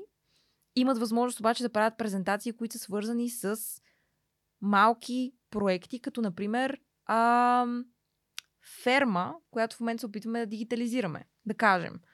Така че имаш едно огромно количество от неща, mm. които правиш. Обаче, когато става въпрос за нашите си брандове, там търсим постоянно как да бъде по-добре. Там търсим, екс, правим, а, нали, а, мислим, правим брейнсторминг, правим какво ли още не, само и само да направим нещо, което е било по-добро от предния път. Ако сега се обърна към това как е изглеждал, например, Презенто Succeed 2021, Първия бранд, който направихме, го направи Деси, която е нашата арт директорка.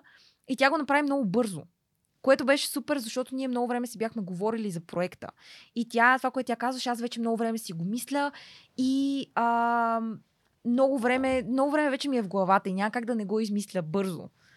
Съответно, тя го направи много бързо. Сега като го погледнем, нали, има някакви неща, които определено не са били такива, каквито бихме ги искали сега но той няма как. Нали? Идеята е да градиш, но винаги да се стараеш към това да правиш нещата по най-добрия възможен начин. Втория бранд, 2022, защото ние всяка година сменяме бранда на Презент Succeed. Втория защо? бранд, защото така е интересно. така е интересно, така е по-забавно, така ам, не стоиш на едно място. Това е нещо, според мен, което е изключително а важно. Не губиш ли разпознаваемост, ако...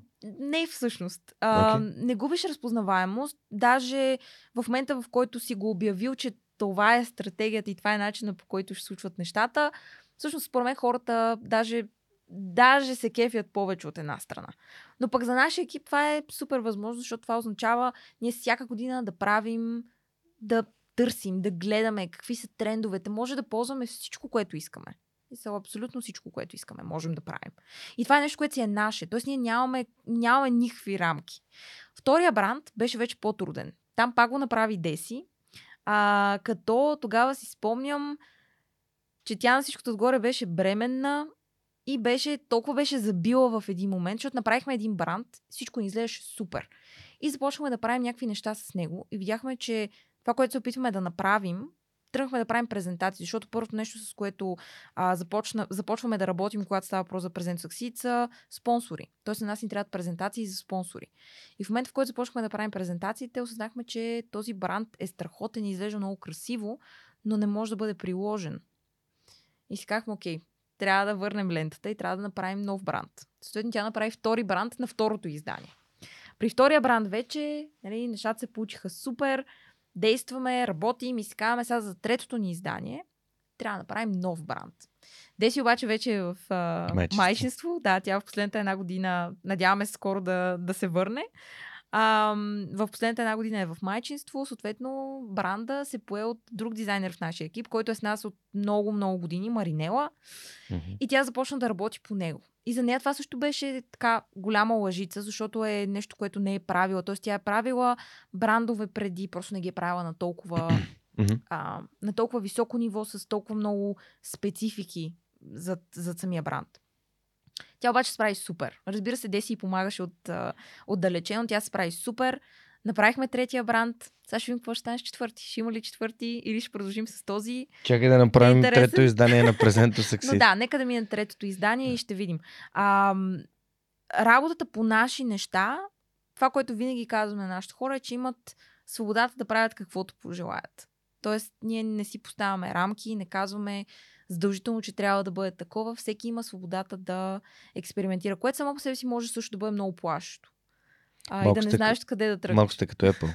Да, think малко different. като Apple. Think different. Да, мис, мисли различно. Да. Което Доб... не винаги е толкова лесно и аз абсолютно да. го разбирам. Да, супер. Добре, а, ти разказа как се е родила идеята ни по време на COVID. Ето това е възможност, mm-hmm. където спират ти приходите, но пък това ти отваря голямо време, което може да използваш за нещо друго. а, как, си, как ще се случи презенто Сакси трето му издание? Разкажи ми малко повече за това, което предстои през април.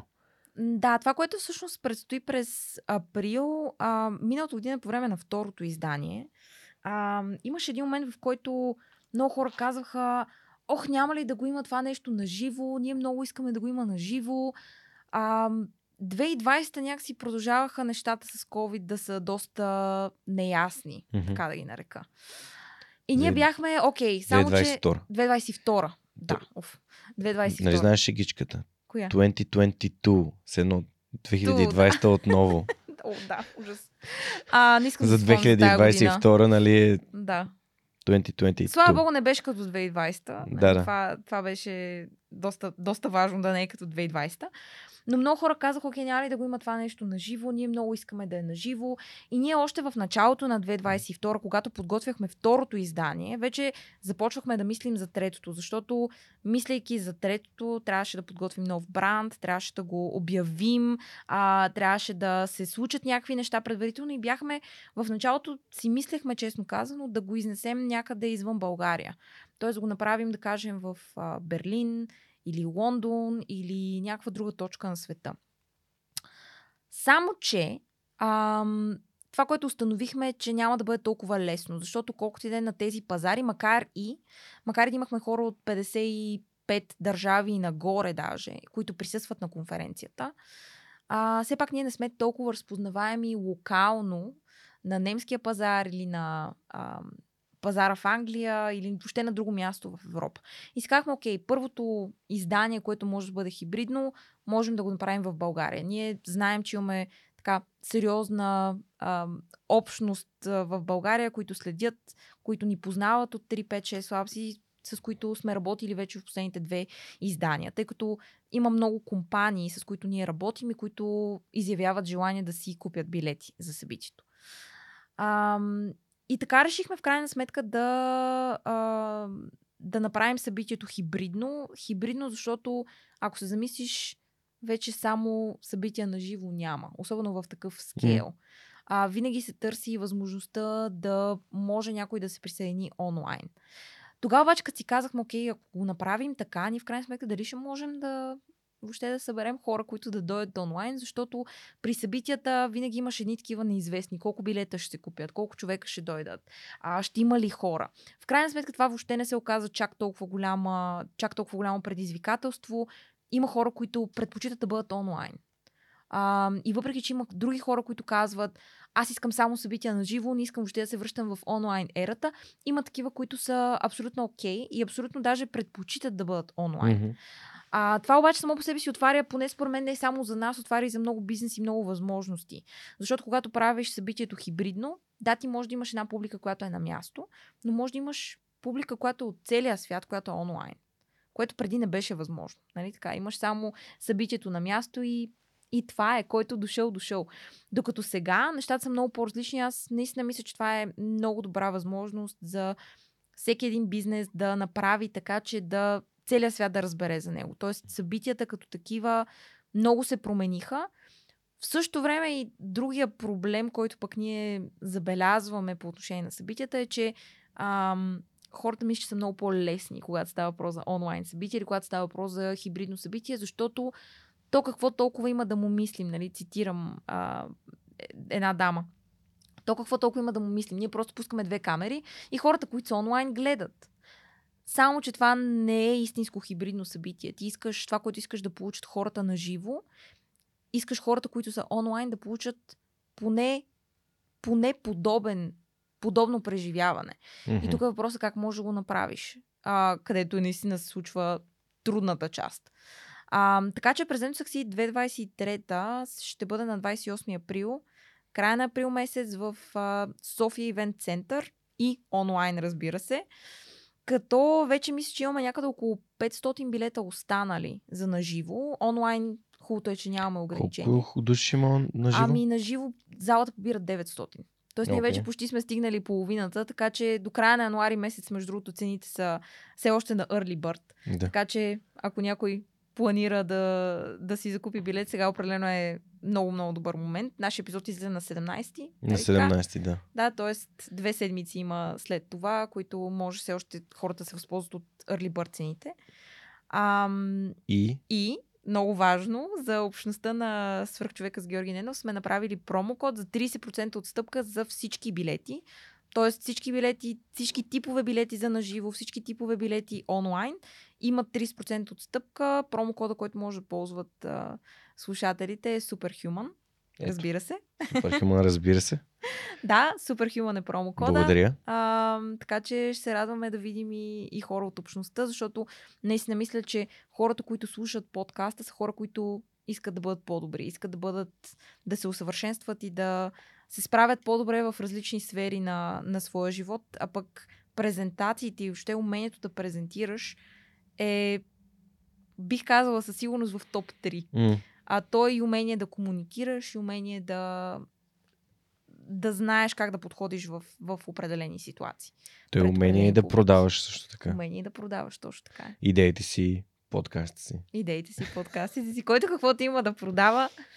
Супер. Ами а, добре. Така че 2023 ще бъде много интересна година. А, наистина хората имат възм... биха имали възможността да се срещнат с абсолютно, то, абсолютни топ експерти, когато които става въпрос за презентации, които ще дойдат на живо. Mm. А, както а, Борис беше казал, мисля, в едно интервю на, Екан, на Economy или на mm-hmm. някаква друга медия, сега не си спомням, или може би в Forbes, а, че правим април месец столицата на презентационните умения София.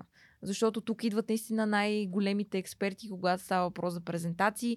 И това са хора с многогодишен опит, които правят както нас само презентации. А, успявайки да ги убедим те да повярват в а, а, тази наша идея и въобще мисията, която така изпълняваме с Презенто Succeed, това е всъщност много голям бенефит за цялата презентационна индустрия, която, за съжаление, не е толкова голяма по целия свят, но това е един огромен, една огромна възможност света да разбере, че това нещо съществува. И мисля, че всички, които се присъединяват към, към Презенто Саксит от гледна точка на, на а, спикъри, го разбират. И това нас много ни радва, защото а, това не е, не е момента, в който някой се опитва да краде клиентите на друг, Ами, по-скоро Present Succeed има за цел да накара света да разбере, че презентациите и че презентационната индустрия съществува вече. И това е нещо, което се търси навсякъде. Така че, да, ще бъде много, интересен, много интересно събитие. А, готвим се с пълна сила. Ти знаеш, говориш си с Марта, нашия ивент менеджер. А, така че, да, доста, доста интересни неща предстоят със сигурност. Едно от нещата, които забелязах, готвейки се за днешния епизод, беше, че не само, че правите събития, ми вие правите събития и за други хора, които така се оказа, че познаваме.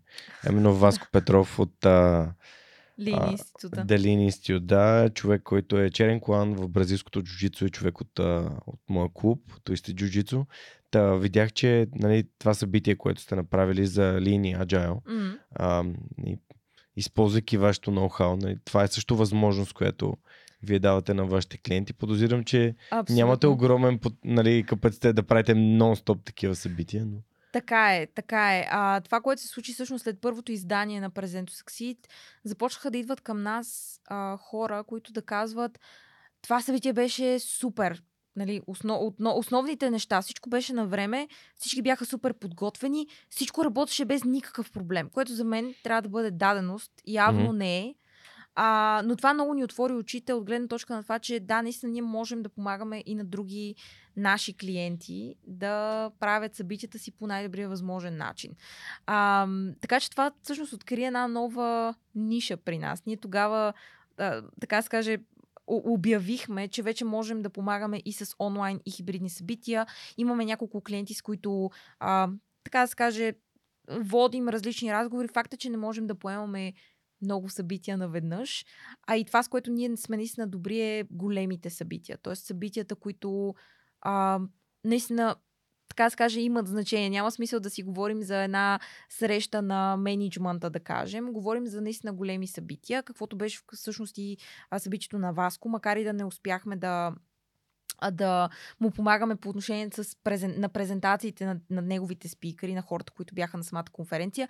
Ние му помогнахме с цялостната организация. От това да се създаде бранда на събитието, през това всъщност да се измисли името, тъй като Tomorrow Ready Find в крайна сметка дойде след а, всевъзможни брейнсторминг сесии и неговия екип, неговия екип в крайна сметка изникна с идеята, окей, що не се казва Tomorrow Ready Find. Ние бяхме минали през всевъзможни думи от а, Kaizen, а, през а, Lean, през Agile и какво ли още не.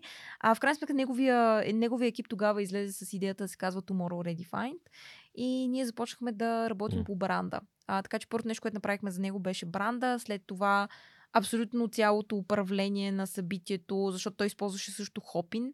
Тоест, нашия, ние тъй като 356 като агенция е сертифицирана да работи с Хопин като платформа, ние знаем, така да се каже, абсолютно всяко едно малко нещо в, в платформата. А, така че му помогнахме с това всичко да бъде сетнато както трябва. И там отново имаше същия коментар. Всичко беше на време, всичко беше супер организирано. Събитието нямаше никакъв проблем от гледна точка на техническата част. Беше топ.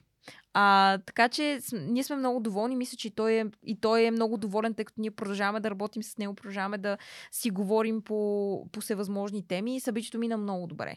Отново беше доста сложно, защото беше два дни. Да, една от разликите, които и с Present Succeed имаме и при него всъщност ще се случи тази година, е, че събитието няма да бъде два дни. Предните, се, предните версии на Present Succeed бяха по два дни. Тази година ще бъде един ден. А, защото просто преценихме, че нали, от друга страна за хората е доста по-лесно да отделят все пак един ден от, а, от ежедневие. Това си получавах, получавахме като фидбек, като обратна връзка от предните ни събития, че два дни им идва малко прекалено и след това се налага да си гледат записите, което пак не е лошо, но все пак а, решихме да го вземем предвид. А, в неговия случай също тази година отново ще има Tomorrow Ready Find. То ще бъде един ден, само че при него събитието ще бъде само на живо. А, като то ще се случи, ако не се лъжа, на 19 май. Малко по, късно след нашото събитие. Супер, много яко. Радвам се, че е такива свръхчовеци. Аз съм си мислил, нали, Васко да го поканя в подкаста и сега вече като и черен клан, съвсем да. а, би било интересно да разкаже Той история. сериозно се вдига в ранга. Еми, това е последното ниво. Оттам насетне предстои много учене, но mm. все пак трудно. А, нашия учител Кайл Тера, а, си спомням как 2019 година, когато го срещнах за първи път и тогава даде черните колани на Влади и на Боби, си спомням как каза, че ам, нали, пътят не е, никога не е да достигнеш черния колан. М. Обратното. Нали, смисъл, ти, той, той се появява в процеса. Той идва в процеса, когато се наслаждаваш на нещата, които правиш. А, и, и така, но да, готино е, че се Това е доста... Ми, Да. Може да се повече... приложи и за много други сфери на живота. За всяка една сфера на живота, нали, ти да имаш да, успеха като един черен колан, нали, той не е следствие на една успешна презентация или той е следствие от натрупване на действие и в общия случай ам, отла, отложения резултат. Точно така е. А, а ние сякаш сега живеем малко в времена, в които търсим много бърза, Мгм. много бърза награда от нещата, които правим. И това с презентациите е абсолютно вярно също. Ам, дори аз не мисля, че съм добър презентатор вече. Тоест, винаги мисля, че може повече. Винаги, когато дори аз презентирам, а ние презентираме почти на ежедневна база, дали ще бъде обучение с клиент, дали ще бъде а, някакъв семинар, дали ще бъде сесия, която правим за организация.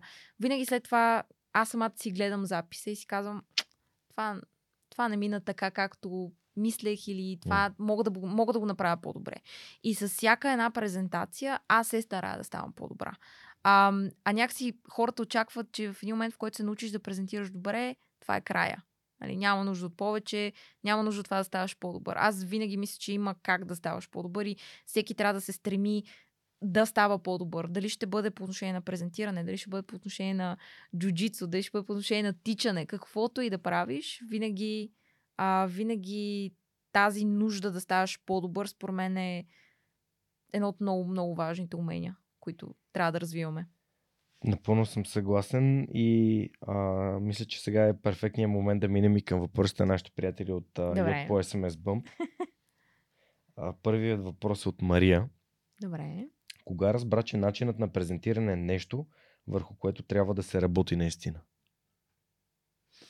Хм, добре. Ам... Кога разбрах, че начинът... А...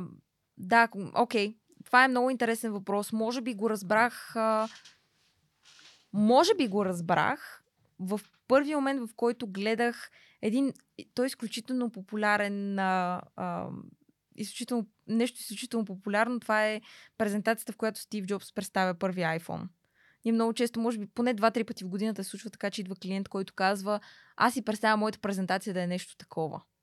А, защото аз тогава бях сравнително малка и си, и си казах, абе, този човек, начинът по който говори, наистина, а, наистина за мен изглежда много впечатляващо, първо. И второ започнах да се чуя, защо всички си купуват айфони. Имах съученици, които успяваха да убеждават, не знам как, родителите си да им, да им купят iPhone. Ние сме били 7-8 клас. Имаш хора, които имаха iPhone. И беше толкова, толкова голям, а, толкова голямо нещо. Всъщност тогава осъзнах, че с една презентация ти наистина можеш да, можеш да направиш почти невъзможни неща. Втория момент, в който разбрах, че трябва да се развиват презентационните умения, беше когато а, когато ми се случи това нещо, което, за което разказах в Несле, когато трябваше да презентирам пред а, генералния менеджер и всъщност след това той ме извика и каза всички тия хубави неща, които ми каза. И аз си казах, ако аз една презентация мога да направя това, то това означава, че аз никога не трябва въобще да спирам да презентирам. И всеки път, когато имам възможност да презентирам, аз трябва да го правя. Така че мисля, това е момента, в който разбрах, че трябва да се развиват презентационните умения. Много яко. А, Румен пита кога е окей да сложим меме в презентация. М, супер въпрос. Ам, тогава, когато знаеш, че публиката ти би го разбрала. И тогава, когато би било релевантно за публиката ти. Защото ако използваш меме и презентираш, между другото ми се е случвало, да присъствам на такава презентация с много топ менеджмент, презентираха други хора и те използваха мемета и топ менеджмента не ги разбра. И беше много awkward. Нали, много, беше много странно. Думата наистина е awkward, защото има едно нещо, което се нарича awkward silence. Нали, Да, Да, неловко в което- мълчание. просто неловкото мълчание, в което на теб ти е смешно, т.е. хората, които презентират на тях им е смешно, но публиката не го разбира. Всяка една презентация и всичко, което правим в една презентация, го правим за нашата публика. И ние винаги трябва да се съобразяваме и да знаем коя ни е публиката и те какво биха очаквали от тази презентация. Ако знаем, че публиката ни би си скефила на меме, that's okay. Няма забранени неща. Тук, Въпросът е да знаем пред кого е правилно да ги използваме. тук посочвам, може би, едно от най-важните първите правила в създаването на презентация, на кого я Точно правя и каква ми е целта, в смисъл, какво искам да достигна. Точно така. Това много добре си го разбрал. Това са двете основни неща, с които тръгваме, когато работим по една презентация. Какво искам да постигна накрая, какво искам хората да направят след тази презентация. Ако имам магическа пръчка, какво искам да ги накарам да направят след края на презентацията. И второто е коя ми е публиката. Защото ако трябва да разказваш за свръхчовека, ето ти примерно сега ми спомена, обикаляте различни училища Мгм. подхода, който би имал пред ученици е тотално различен под подхода, който би имал пред, пред подхода, който би имал пред, да кажем, потенциален спонсор Или пред учителя. или пред учители. Абсолютно различен. е. Да. Много е различно. Затова винаги, и това е първото нещо, което ние правим, когато започваме да работим по една презентация. Коя ни е публиката? Ние също сме използвали мемета в презентации. Просто знаем, че публиката би ги разбрала. Защо ходя с свичери в училищата? И защо Да, използвам... не си с риза и Да. вратовръзка. Защото така. де- децата имат нужда да се свържат с някой като тях, а не, не искат да виждат някакъв там пингвин. Абсолютно. А, да. Така че съгласен съм и това с мемето. Просто... Има един много готин. Аз много обичам да се връщам понякога към детската литература. Mm-hmm. Не знам дали при теб е така. Там има много истини за живота, които са общовалидни. А, едно нещо, което Котарака казва на Алиса в Алиса в страната на чудесата е да ти къде искаш да отидеш. Да. Тя казва, понеже тя нали, Да. е на кръстопът и казва сега наляво ли да тръгне или надясно. И той казва ти къде искаш да отидеш. Тя казва ами за мен няма значение. И той казва тогава няма никакво значение къде ще тръгнеш. М. А, така че по същия начин и при презентацията, ако не знаеш какво искаш да постигнеш, няма никакво значение какво ще кажеш. Затова това да си поставиш ясна цел а, е основополагащо в, а, в презентирането. Така че да използваш меме също може да бъде подходящо. Въпросът е да знаеш много добре, че тази публика, пред която презентираш, би го разбрал. Следващия въпрос е от Стоян. Три червени флага в презентатор и три зелени флага в презентатор е следващия въпрос. О, вау, добре. Това е готино. А, три червени флага. Айде ще почна от лошото. Три червени флага. Ам, да не се е подготвил и да излезе с думите Съжалявам, аз не съм много подготвен за днес. А това е един флаг ли? Или са един два отделни? Флаг. Един флаг. Защото той може да не се е подготвил, но да не става ясно, че не се е подготвил. Ще стане ясно. Не мисля, че има вариант, в който да не става ясно, когато не си се подготвил. а, това е един флаг. Втори флаг ам, да говори неща, които не са релевантни. Нали, същия принцип. Отиваш да презентираш пред ученици, говориш им с абревиатури, да кажем, от а, твоя бизнес. Стояно от SMS Bump ли е? Или от... а, Да, стоя да. от SMS Bump. Така, окей, има абревиатури, да кажем, които ползвате в SMS Bump. Говориш с тия абревиатури на ученици. Те нищо не разбират. И третото е слайдовете ти да са отгоре до долу с текст и да четеш слайдове. А, Това ми което напомня. Това ми напомня. всички сме го виждали. Да, това ми напомня начина по който се готвят, предготвят, а, подготвят слайдове, особено от учители, професори, преподаватели. Това Да. си, спомням си на TEDx в Руси, като бях и аз тогава нямах презентация. Мгм. Нарочно нямах презентация. Аз имам едно вярване, че ако има нещо зад мен, вниманието на публиката доста се отклонява от, от, от това, което аз искам да й кажа. А когато разказвам за подкаст, аз говоря в смисъл, за, малко ли много за себе си. А и тогава използвах един на ам, флипчарт и рисувах на него, което визуализирах нещата, Това които само по себе си пак е някаква форма на визуализация. Да, а, и си спомням един преподавател, а, който дойде и, и, и само още втория му слайд, просто цък, една стена от текст. Да. Естествено, ние не се събрахме в 20 минути. Естествено, той беше почти през цялото време с гръб към публиката, за да, М. нали, да, да разказва за нещата, които вече ги пише и някой вече ги е прочел. Тоест, той е загубил цялото внимание на всички. Но а, да, сещам се за такива неща. Благодаря Това ти. мисля, че всички сме го виждали. Да, да. А, тук едно нещо, което искам да вметна, което според мен е полезно и може да Мгм. се стори като малко нестандартно мнение. По принцип, слайдовете като такива, за мен са по-слабата част. Тоест, какво имам предвид? Ако трябва да правиш една презентация, ам, слайдовете ти, задължително те трябва да изглеждат супер, ако има такива, но ако няма такива, това не е фатално. Ам, със сигурност, ако са направени добре, вниманието няма да пада върху тях, а ще пада върху теб. но отново това също е изкуство и така нататък. Но ако знаете какво искате да кажете, не е задължително винаги да имате слайдове. Голяма част от те толковете, които са най-популярните те толкова дори до ден днешен, те нямат слайдове. Голяма част от тях. Защото хората говорят. А, така че това какво казваме и това да е релевантно mm. към нашата публика, поне според мен, мисля, че и много хора в, в нашия свят, така да го нарека на презентацията, биха ме подкрепили в това, в това мнение. Важни са, когато ги има. Ако ги има, е важно да излежат супер. Ако ги няма, не е фатално. Стига нещата, които говорим, също да са релевантни към, към нашата. След малко ще преминем и към този въпрос, който съм си записал. А, Добре. Но дай за трите зелени. Трите зелени. А, едно нещо, в което аз много вярвам, е това човек да бъде автентичен. А, много често, и това на което и ние понякога попадаме, особено когато стигаме до момента с а, това да менторираме хора как да изнесат дадена презентация, е, че те гледат много други хора, които презентират и презентират добре. Например, гледат Стив Джобс, гледат Сатя Надела, да кажем, по-известните имена. И те се опитват да бъдат тях. И се опитват да презентират като Стив Джобс. И това никога не се получава. Но в момента, в който открият собствената си сила и това, в което те са добри и успеят да се поставят в ситуация, в която се чувстват добре в своите обувки, как казва, this is when the magic happens. И тогава става магията. А, така че, когато един презентатор е автентичен и когато е себе си, това е много голям green light, много голяма зелена mm-hmm. светлина. А, второто нещо, зелена светлина, ако ползва слайдове, те са изпипани и се вижда, че човека е вкарал време и не са с текст отгоре долу, както в обратния случай. Ами, идеята на слайдовете е да подкрепят човека, който говори. Тоест, идеята е да са толкова минималистични, особено когато говорим за презентиране, дали ще е на живо, дали ще бъде онлайн, толкова минималистични, че те само да подкрепят идеите на човека, който презентира. А, което е много трудно. Звучи много лесно, но всъщност е много трудно. А, начинът по който го правим ние е просто винаги мислим за това на, на един слайд има една идея. Не да имаш проблем, решение, следващи стъпки и други подобни, да имаш една идея.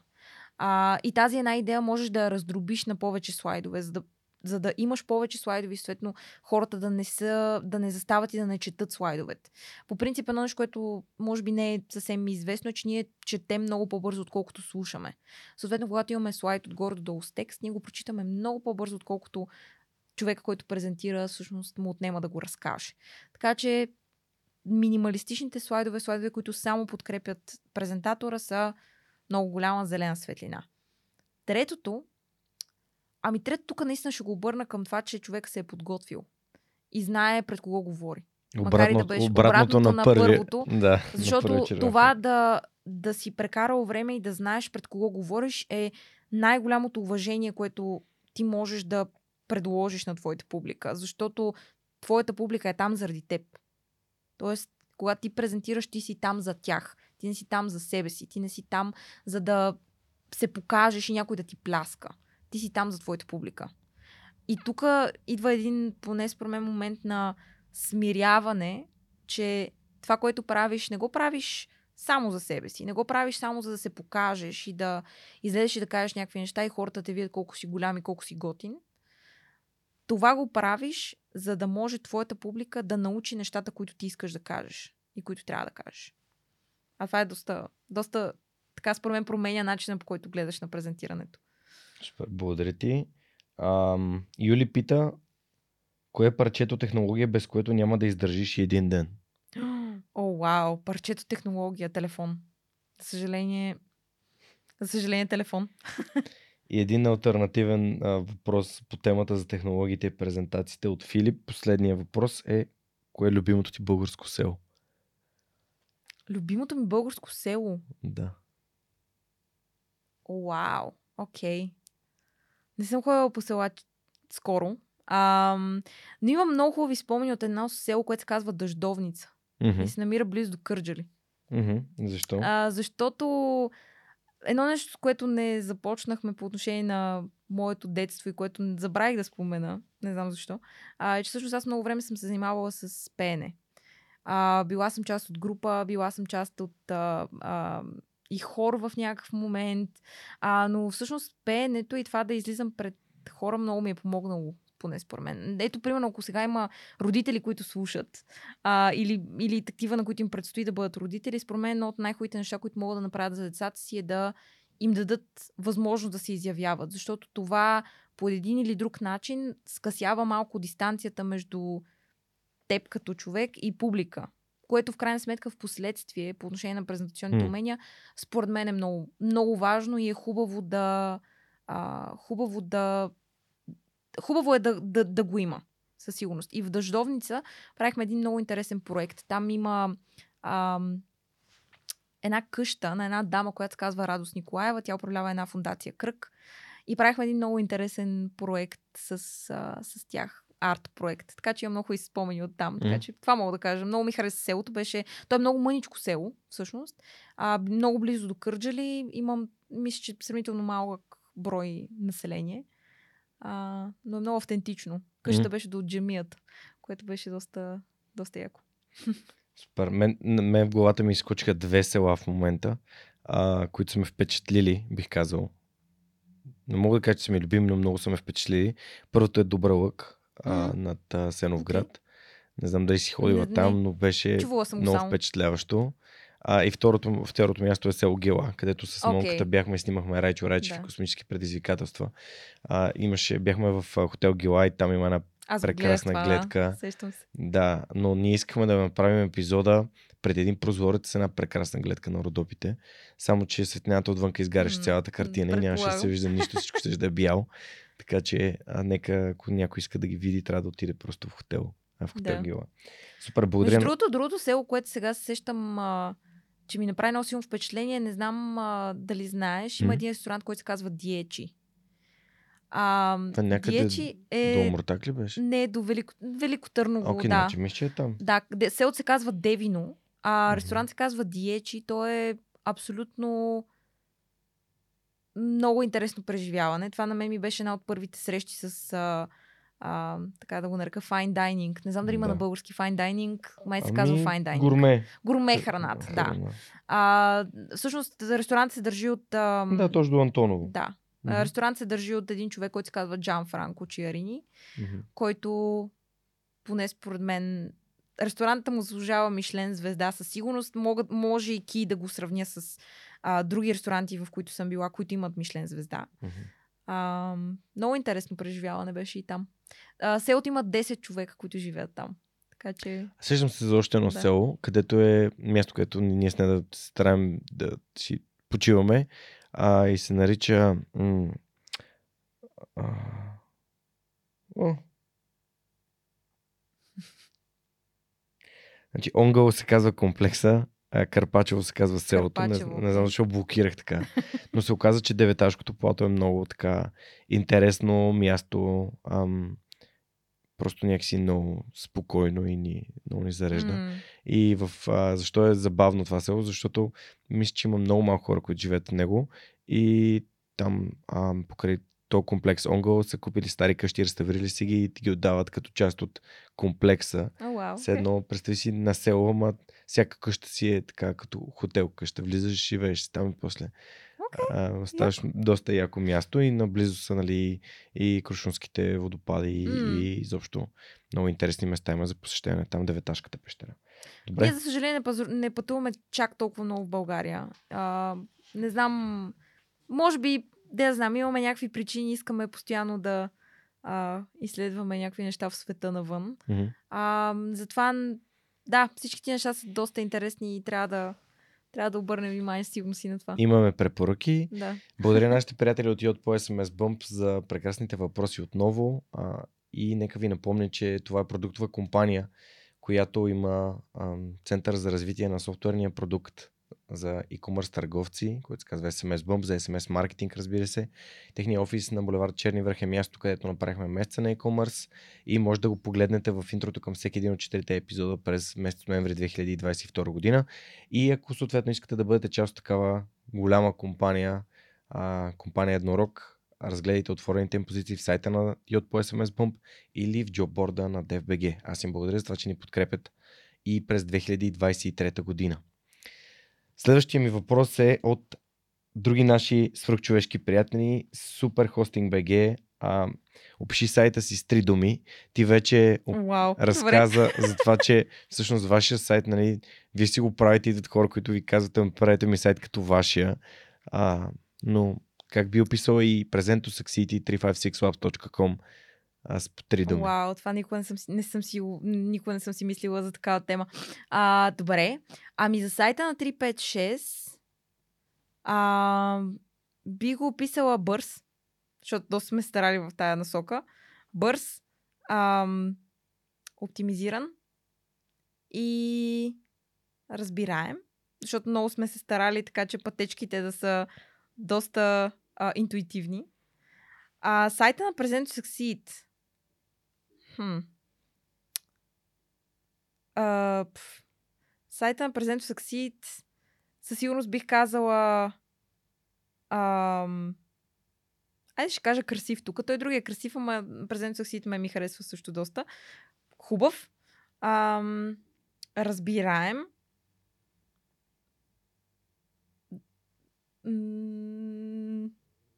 не съм сигурна дали мога да кажа бърз в случая, но mm да кажем бърз. Тоест, имаме просто някакви проблеми последните един-два месеца, в които да, се виждат някакви неща, но айде да кажем, че и тук е бърз. Всичко е, всичко е бързо. Така че. И важно е да е бързо. Да.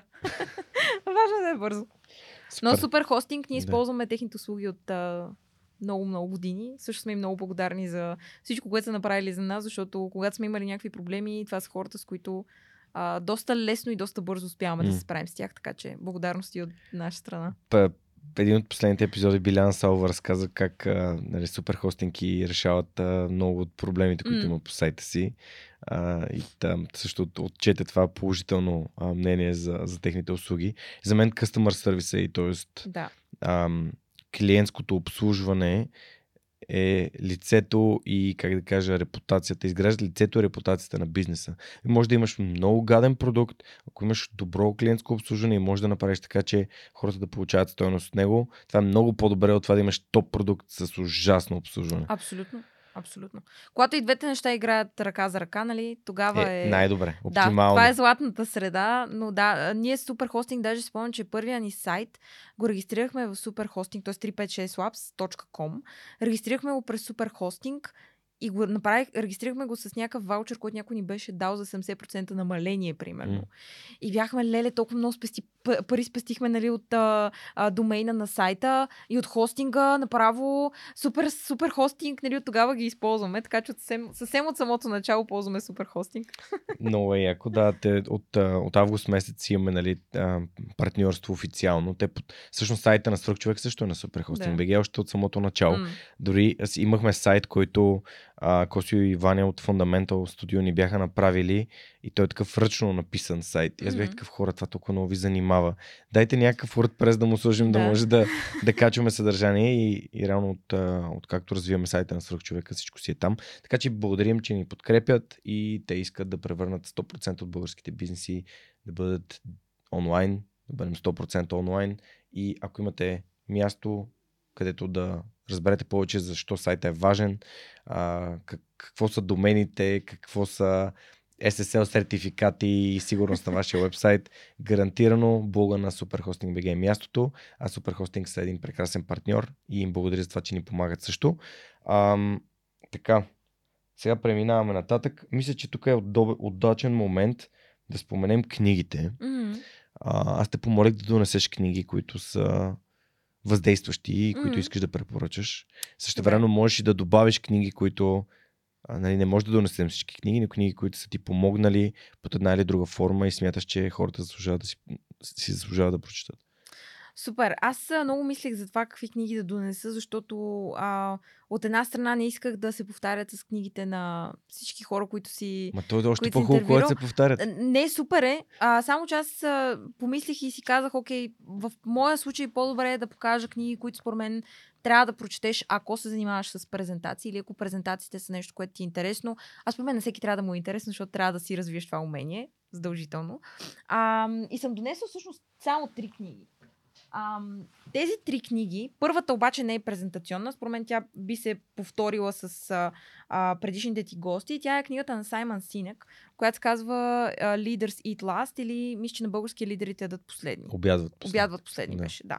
Ам, определено много интересна книга. Аз я четох първия път, мисля, в а, момента, в който бях в HP. Ам, и много интересни неща научих за управляването на екипи.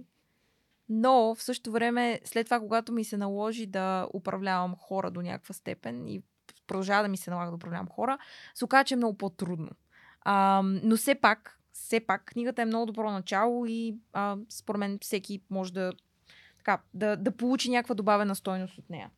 А, другите обаче две книги, които съм донесла, са обвързани много с данни а, и са обвързани с презентации. Едната се казва Data Story и е книга на Нанси Дуарте. А, Дуарте всъщност е най-голямата презентационна агенция, които съществуват от над 30 години. Те са в Штатите, те правят всички презентации, или поне правеха всички презентации на Apple. Презентацията, която е много популярната с а, представянето на iPhone е една от презентациите, върху която те са работили тогава. А, тази книга всъщност е най-новата книга на Наси Дуарте. Те, тя има няколко книги, които също бих препоръчала. Една от тях също се казва Resonate. Тя а, обяснява точно начина по който да се свържеш с публиката си, да познаваш коя е твоята публика и а, защо тя е толкова важна за твоята презентация. Но тази книга е наистина невероятна, ако ви се налага да презентирате данни, защото по много лесен начин обяснява през истории, през това как можеш да подредиш данните, които имаш да презентираш във формата на история. А, така че определено съветвам да я разгледате, тъй като поне според мен напоследък на много хора им се налага да презентират данни. И когато трябва да презентират данни, много хора казват просто, о, това е най-скучно нещо, не мога да повярвам, пак трябва да презентирам а, репорт, в който има данни. Всъщност с тази книга можете да направите данните си много по-разбираеми, много по-лесни за публиката да... Много, много по-лесни за публиката въобще да възприеме и да разбере каква ви е идеята в крайна сметка за тези данни. Другата обаче книга, която е свързана с данни, е книга на Алберто Кайро. Алберто Кайро е много популярен в света на визуализацията на данни отново. А, в неговата книга той, раз, той говори за както негативните, така и позитивните части на визуализацията на данни и начина по който ние, ги, ние възприемаме данните. Тук даже влизаме на малко по-дълбоко ниво, като той разглежда много интересни примери, а, буквално от а, всякакви сфери. А, как, например, се представят данните по телевизията, как се представят изборни резултати. Така че това е книга, която определено е доста, доста интересна за. А, доста интересна според мен за всеки, не защото да е човек, който се занимава или се интересува от презентации, но тези две книги всъщност това, което... А защо съм ги избрала Може е да защото... покажеш тази последната. Да, последната показвам. How Charts Lie се казва. Ам, избрала съм тези книги, защото едно нещо, което на мен мисля, че на хората им липсва много и аз много бих се радвала да го виждаме, когато гледаме данни, когато презентираме данни, да разбираме в крайна сметка те какво ни казват. Ам, не да разбираме какво ни казват, че това число е по-малко от другото, а да разбираме какво означава ние да направим като следваща стъпка на база тези данни. А, и тези книги така насърчават точно това мислене. И особено когато става въпрос за презентиране на резултати, презентиране на, а, на проекти, според мен това е много, много ключово. Така че, да, затова избрах тия три книги. Има ли други книги, които би дописал, допълнила в списък? Да, а, друга книга, която на мен лично много ми промени начина по който виждах дизайна на презентациите е а, книгите на Гар Рейнолдс. Това е, те са много популярни, особено в нашите среди mm-hmm. на презентациите. А, книгите на Гар Рейнолдс, той в момента има четири книги, четири издания на една книга, която се казва Presentation Zen. Той е много интересен човек, живее в Япония. А, има много интересен подход към дизайна на слайдове. И това беше една от първите книги. Мисля, че и при Борис даже може би е било така. Една от първите книги, М. които четеш и си казваш, ама разбира се, дизайнът на тази презентация трябва да бъде такъв. А, така че това определено са книгите, които също бих, а, бих препоръчала по отношение на презентирането. Другата книга, която мисля, че споменах отново на Нанси Дуарте, тя се казва Resonate. Също тя има друга книга, която се казва Slideology. Отново за слайдове. може би не биха препоръчала толкова колкото Presentation Zen, макар че също е много добра книга. А, аз много харесвам начина по който Нанси Дуарте mm. пише, особено когато става въпрос за презентации. А, други книги, които със сигурност а, биха били интересни, има една книга, която се казва Brain Rules. Brain Rules на Джон Медина. Това е книга, която ам, по много интересен начин разказва начина по който ние, нашия мозък възприема информация. А, сега последната му книга се казва Brain Rules for Work и там той е включил дори различни ам, съвети за това как мозъкът ти възприема информация в онлайн срещи, в, въобще в онлайн среда. Ам, да, мисля, че за момента, за момента тези. Супер. А някаква книга на тема бизнес? Някоя тима, а, книга на тема бизнес със сигурност. А, а, другата книга на Саймън Сина, която аз четох, може би в 10-ти клас, която е така Start with Why. А, защото всяко едно нещо отново, което трябва да правиш, на тебе трябва да ти хареса. Трябва да, трябва да намираш причина защо да го правиш. А, друга книга, която е много добра е Influence на... На Робърт Чалдини. Да, Робърт Чалдини. Робърт Чалдини е... Аз всъщност разбрах за него в влиянието. университета. Да, а, влиянието. Разбрах за него в университета и всъщност съм правила експеримент на база тази книга, защото имахме такова нещо като домашно. И разбрах тогава за него и бях супер впечатлена от... Mm. Да, сега, разбира се, гледам по малко по-различен начин. Има една много добра книга на Орен Клав, която се казва Pitch Anything, която а, да, има Не, много я знам от Любо техники. Янчев. Окей, okay, да, Любо, който е брат на Вержи, всъщност. Да, два или три пъти съм. Не, поне, поне три пъти съм слушал тази книга. Имам си я в Audible библиотеката, да. а както и новата му книга Flip the Script. М, А, да. така че. И, не, и нея имам, аз не съм стигнала, честно казвам, все още до нея.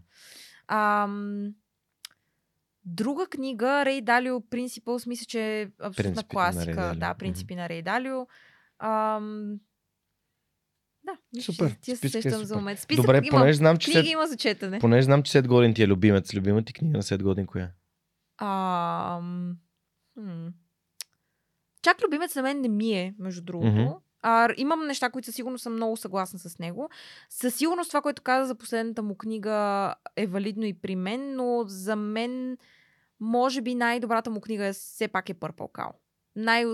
най- най-добре успявам да се припозная. Много е странно, защото нея. Purple Cow е книга, която изпраща хората в а, двата края на спектъра. Някой казва, тук няма абсолютно нищо ново. Да. То е едно и също през цялата книга. А, Те повечето му книги са така. Да, всъщност. но при, аз дори спомням си на Васи а, Вълчанова коментар за тази книга, че наистина тя не е нищо, нищо significant, mm-hmm. Нищо... Тя не е. Да, но и, и, и аз имам една нагласа, че като чета книга, колкото и да е посредствена тя, това въжи за събитията. Защото, нали, колкото и, като има много събития, със сигурност попадаме и на по-посредствени такива. Така е. И това без да е критика, то просто се случва. Или може би просто информацията, която ни дават там, ние вече имаме и сме паднали на събитие, което е нали, под нивото, на което ние вече сме достигнали. И тогава си казвам, тук трябва да има нещо за взимане. Да, И винаги имам нагласта и от презентации също. Нали. Тук нещо трябва да науча, едно нещо. И се концентрирам да съм любопитен. Кое е това нещо, което ще си взема и ще си тръгна от събитието. Така Аз че, наистина много вярвам в това и мисля, че във всяка една книга, още повече когато ги препрочиташ Мгм, във времето, мгм. а, ти дават различни неща. Например, за мен един от вчера си говорих точно с една моя позната за Малкия принц, че Малкия принц, в принцип се дава да... Дава се в литературата, ако не се лъжа, за пети клас или нещо подобно, пети-шести клас. М. И спомням, че първи път, като четох Малкия принц, бях та книга въобще не разбирам за какво е. Въобще Тя не е разбирам. супер странна. Някакво, какво- за някакво дете, което пътува между планетите. Как така пътува в космоса между планетите? Да. И на 10 годишния мозък трудно Да. може да го обясниш, но когато препрочетеш тази книга, когато Мгм. си на 16 или на 17 Или на 26. или на 26, много неща разбираш. А, така че това според мен е вярно и с книгите, вярно и с а, нещата, които гледаш. Винаги има нещо, което можеш да научиш. Винаги има нещо ново, което, което можеш да научиш от това. Абсолютно съм съгласен. Следващия въпрос е от нашите приятели от Аула. А как подобряваш своите професионални умения? Как, как подобрявам моите професионални умения? Аз вече споменах, когато става въпрос за презентиране, винаги, аз винаги мисля, че може повече. А, много хора на мен, честно казано, ми се е случвало да ми казват, ама при тебе е много заложено. По никакъв начин не е заложено. наистина ми го казва. Ти изглежда така, сякаш нищо не правиш и презентираш супер добре. Което въобще не е, фа... въобще не е, не е Не, реалността. така, това не е реалността, да. Въобще не е реалността. Аз преди всяка една презентация преминавам процес, в който наистина репетирам. Тоест да седна и да разкажа нещата, които искам да кажа на глас. Това е нали, правилният начин да репетираме. Не просто да минавам през слайдите и да кажа тук ще кажа това, тук ще кажа това, тук ще си кажа, тук ще кажа това. А, просто репетирам. Но имало е, факт е, че имало периоди, в които, особено в началото, когато започнах да презентирам по-често, ми се налагаше много да репетирам. Като под много имам предвид 20-30 пъти ми се е налагало да, презен... да репетирам презентации.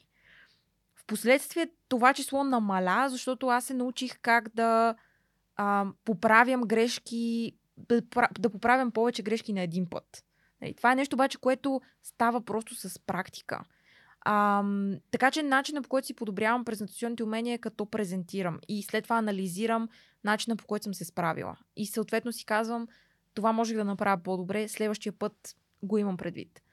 А, другите ми умения, тъй като аз мисля, че макар и да се занимаваме с презентации, ние не само презентираме, а, ние също така и комуникираме с клиенти, а, а, работим с дизайнери, работим с а, екипи, а, работим с различни култури.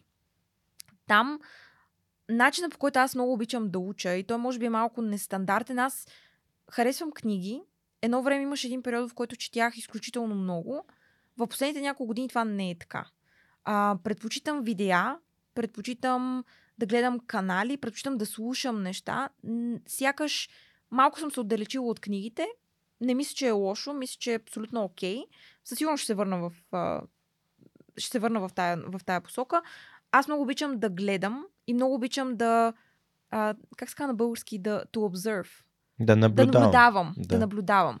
А, и понякога дори в много такива странни житейски ситуации успявам да си извадя някакъв, а, някакъв извод за нещо. Тоест, а, активното наблюдение също не е нещо лошо. Да наблюдавам хората как общуват помежду си, а, да наблюдавам как пишат имейли, а, да наблюдавам, или, нали, разбира се, да глед... аз гледам и много видеа, гледам, слушам и подкасти, а, гледам и видеа, но генерално наблюдението за мен нещо в последните, може би година, година и половина е много интересно. Супер. И се учат, така да се каже, от опита на другите. А, нашите приятели от aula.bg са най-големия портал за софтуерни обучения в България. Имат естествено и обучение за PowerPoint, а, както Един от Трябва да важните бъде. софтуери. един от важните софтуери. И всички хора, които ни слушат и гледат, могат да си вземат 12 20 безплатни от урока от софтуер по избор, като се регистрират на aula.bg. Супер. А, така че, да, а затова го изподеляме и те са тук, това пространство реално е на Ванката Цукев и Аула. А, следващия ми въпрос е един от а, хората от обществото на свръхчовек, който има афинитет и любов към а, карането на велосипед. И въпросът е, а, караш ли колело? А, аз много обичам спининг. Спининг тренировките. Така че, ако това, се, ако това спада към тази категория, карам колело така. Не карам колело навън в България, защото изп- изпитвам абсолютен ужас от това да бъда ударена от кола, за съжаление. Не карам колело тук, но когато пътувам, а, например, едно от любимите ми места, на които а, ходим, слава богу, доста често е Берлин. В Берлин мога да минавам целия град с колело. И обожавам да се придвижвам с колело. В България просто изпитвам ужас. За съжаление, ние все още, поне в моята глава, може би, мисля, че хората, които карат по-често колело, а, са намерили начина по който да се придвижват в града с колелото. А, аз не се чувствам чак толкова комфортно, Мгм. за да изляза, но когато има алея и когато има как да стигнеш от едно място друго с колело, съм абсолютно за и много, много обичам. Аз в Хамбург имах колело. А, това всъщност ме, ме накара да се замисля, че в Хамбург първо оперирах тези колелата, които са под найем. А, защото навсякъде има стойки, просто Да. ги взимаш и ги караш. След това установих, че някои от тия колела са ужасни и примерно много трудно се карат, защото те са Да. много експлуатирани. и, на, и си купих едно колело, което го оправих и почнах да си джиткам с него. То беше някакво супер раздрънкано, а, но си джитках с него и много ми, много ми помагаше а, да си ходя на тренировки и да си обикалям града с него. да. Така че... Аз всъщност като дете имах един инцидент с колело, в което, с което паднах в една река. А, и мисля, че това също някакси след това любовта ми към колелото така леко залезе. Но а, аз наследих колелото на братовчет ми, което беше един BMX докаран от Чехия, Уау. който беше за някакви, как се казва, стънц, такива... А, за каскади. За каскади, да, е такива някакви неща. И беше ни огромни гуми. А, но беше готино колело за каране. Но Като дете много обичах, а, просто сега в София не... карам тротинетки от време на време. А, и тук също не е много подходящо за тротинетките. Просто с разбитите плочки може да бъде доста опасно. М, супер.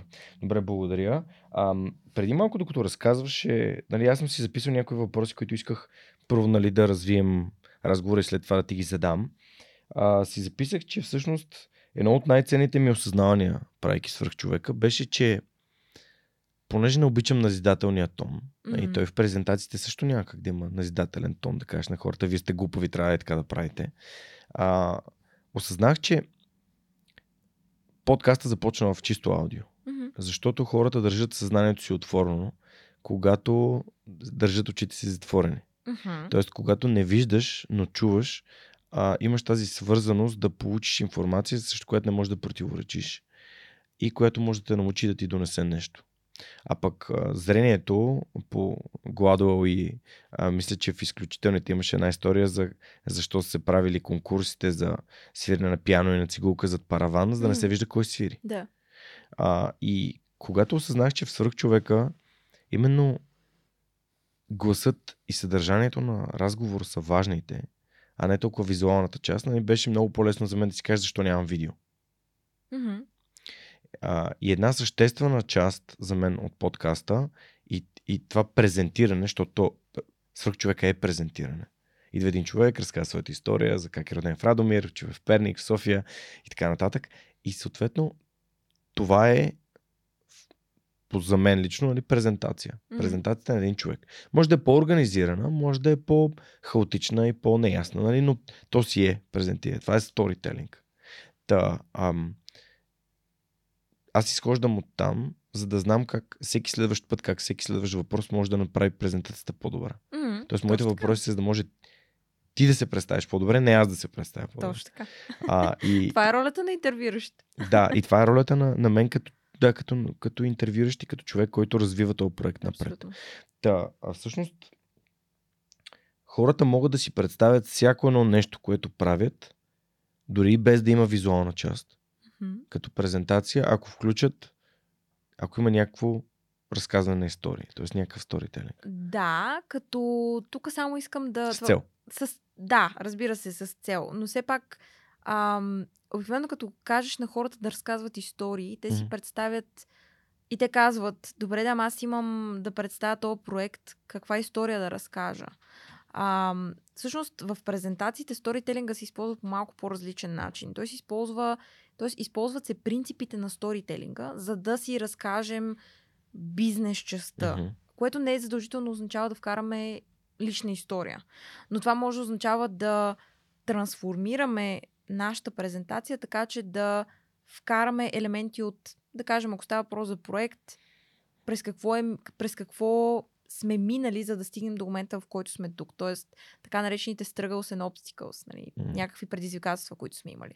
А, да разказваме за проблемите, въпреки че нашата публика най-вероятно ги знае, след това да разкажем за решенията. Но обикновено в един филм, който гледаш, винаги имаш на героя му случва някакъв проблем, нещо става. Джозеф Кембъл. Да, Герой с хиляда има- лица. Да, да, нали, това е най-пък, най, а, а, може би известния пример по отношение на сторителинг, но не винаги сторителинга е обвързан с това да разкажеш лична история. Нали. Особено в презентациите, по-скоро как може темата, която имаш, да бъде разказана през ам, инструментите, които се използват в сторителинга.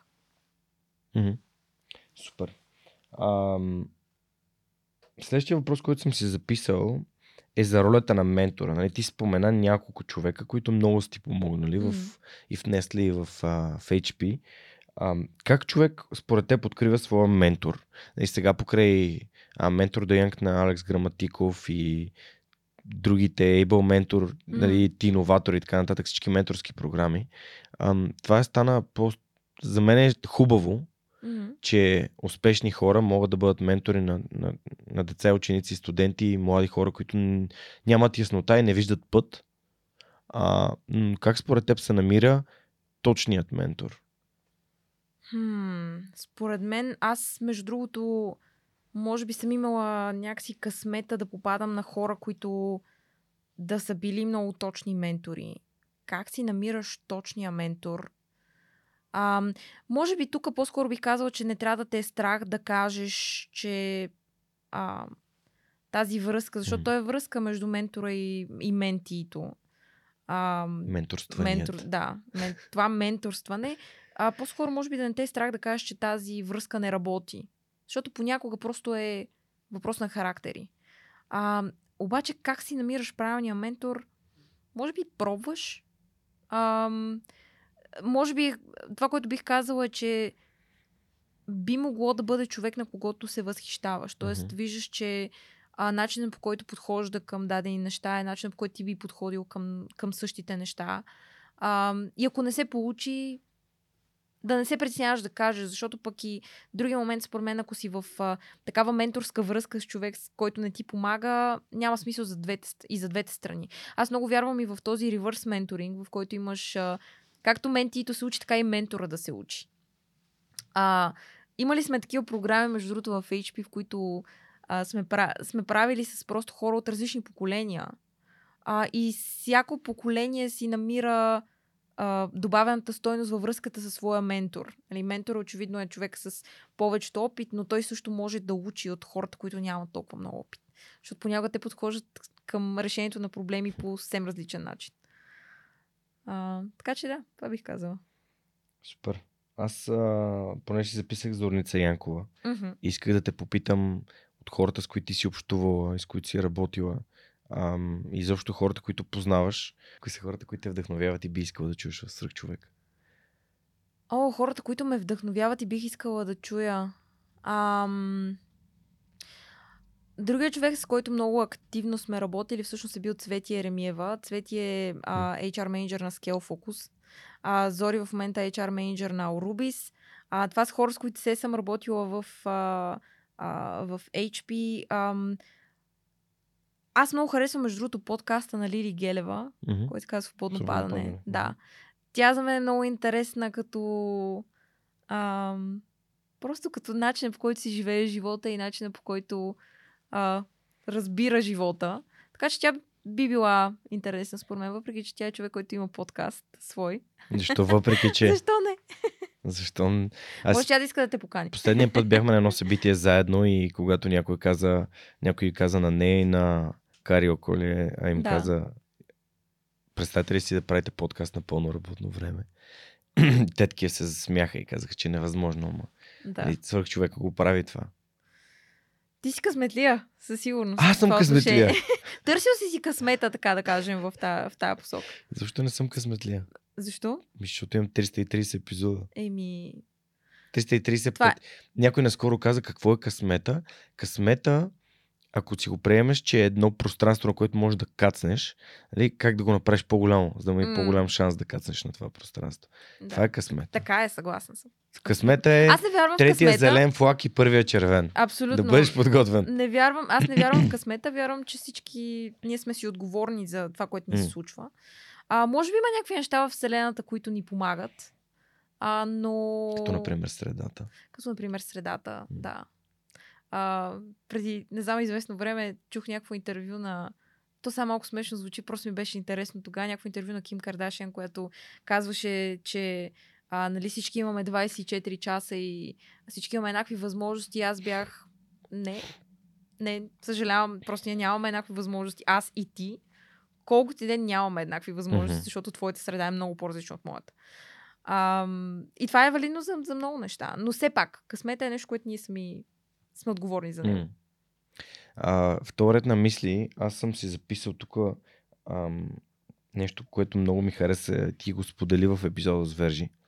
Сподели, че когато Боби е решил да го прави този бизнес, ти си го подкрепила. Мгм. И тази роля е много важна. М. А, разкажи ми за това как партньорът ти решава да прави нещо от типа на да напусне своята, а, много харесвам на английски думата lucrative, добре Да. заплатена а. IT а, професия, с което не само, че е нали, изкарвал добри пари ми е работил в добра компания, ми е обикалял и света и М, правил презентации. да. А как, какво е в твоята глава? Какво беше? Не. Първо беше Ами не. е аз, абсурд. както споменах, не съм от хората, които вземат а, такива рискови решения Мгм. много лесно. Може би с годините малко се променям в тая насока, но по принцип, по дефолт, моят отговор винаги беше не. Деца той не си е задал още въпроси, си аз черната казвам не. шапка. Аз съм черната шапка, но пък това също е необходимо, защото а, в нашата връзка, която мога да нарека както професионална, така и лична, аз понякога малко го заземявам за неща, Мгм. които а, нали, той мисли, но пък и много с време това, което се промени, е, че той самия много ме пита. Нали, и, и, и двамата се питаме един друг за много неща. А, но когато той направи това, всъщност, ако трябва да съм честна, нямах толкова големи притеснения, защото в крайна сметка това, което си казах, аз първо вярвам в него, че ще успее да се справи с това. Второ, той е от тези, той тип много разумни хора. Тоест, той си беше заделил Мгм. пари. Продаде си колата тогава. А, имаше, беше си купил сравнително нова кола. Продаде си колата, за да. А, всъщност, за да вкара още пари, с които да може да живее две години, а не една. А, тогава. А, и в крайна сметка трябваше да караме а, моята първа кола, която беше един мини купър, който постоянно се чупеше. Постоянно се чупеше. Но в крайна сметка аз си казах, той заслужава сигурност това да му се даде възможност да пробва. Каквото каже, че е необходимо, ще го направим. Имаше момент, в който трябваше да си превърнем целия хол в а, а, двустайния апартамент, в който живеехме. Трябваше да си превърнем целия хол в а, а, нещо като студио. А, нямахме диван, защото нямаше как да имаме и диван, и бюро. А, така че трябваше да се напаснем, нали, включително и той, включително и аз, но аз много вярвах в а, това, че той има потенциала да успее в тая сфера. Виждах колко много работи. Другото нещо, което си казах, в крайна сметка, ако не се получи, той винаги може да се върне на предишната си работа. И мисля, че това, особено когато си доста сигурен в себе си, а, ти дава една а, увереност, че каквото и да стане, винаги има, винаги има начин да излезеш от, от да, създалата си ситуация. А, така че не бях чак толкова много притеснена. Като, може под, би. като един подкрепян а, свръхчовек, а, бих казал, че нали, това да, да станете зад гърба ни, М. на мен и на Боби, нали, визирайки Неда и теб, е едно от нещата, които дават спокойствието. Някой друг да повярва в теб е нещо, което слага крила буквално. Да. Сякаш другите неща са... Ето някой друг също е до толкова луд, колкото мен и вижда, че това не, не, не би било край на света. Да.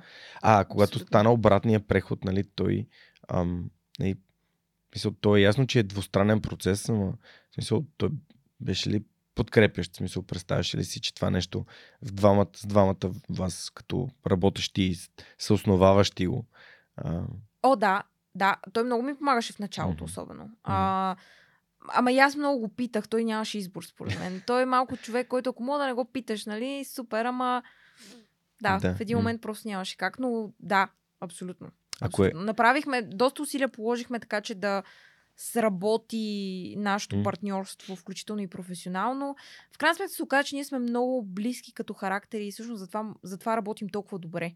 И буквално с половин дума към днешна дата, буквално с половин дума може да се разберем. И се оказва, че може би така е, така е писано да бъде. В крайна сметка, ние това, което винаги сме си говорили, според мен всеки един от нас а, а, го знае, е, че ако в някакъв момент някой пожелая да прави нещо друго, защото това е абсолютно нормално. Ако в някакъв момент някой пожелая да прави нещо друго с някой друг, в смисъл имам предвид професионално, намираш нов партньор, имаш някаква идея, абсолютно е окей. Мгм. Нали? Ам, Тоест давате си свободата да, да бъдете креативни и да правите нещата, които ви палят. абсолютно. Да. Много яко. Абсолютно.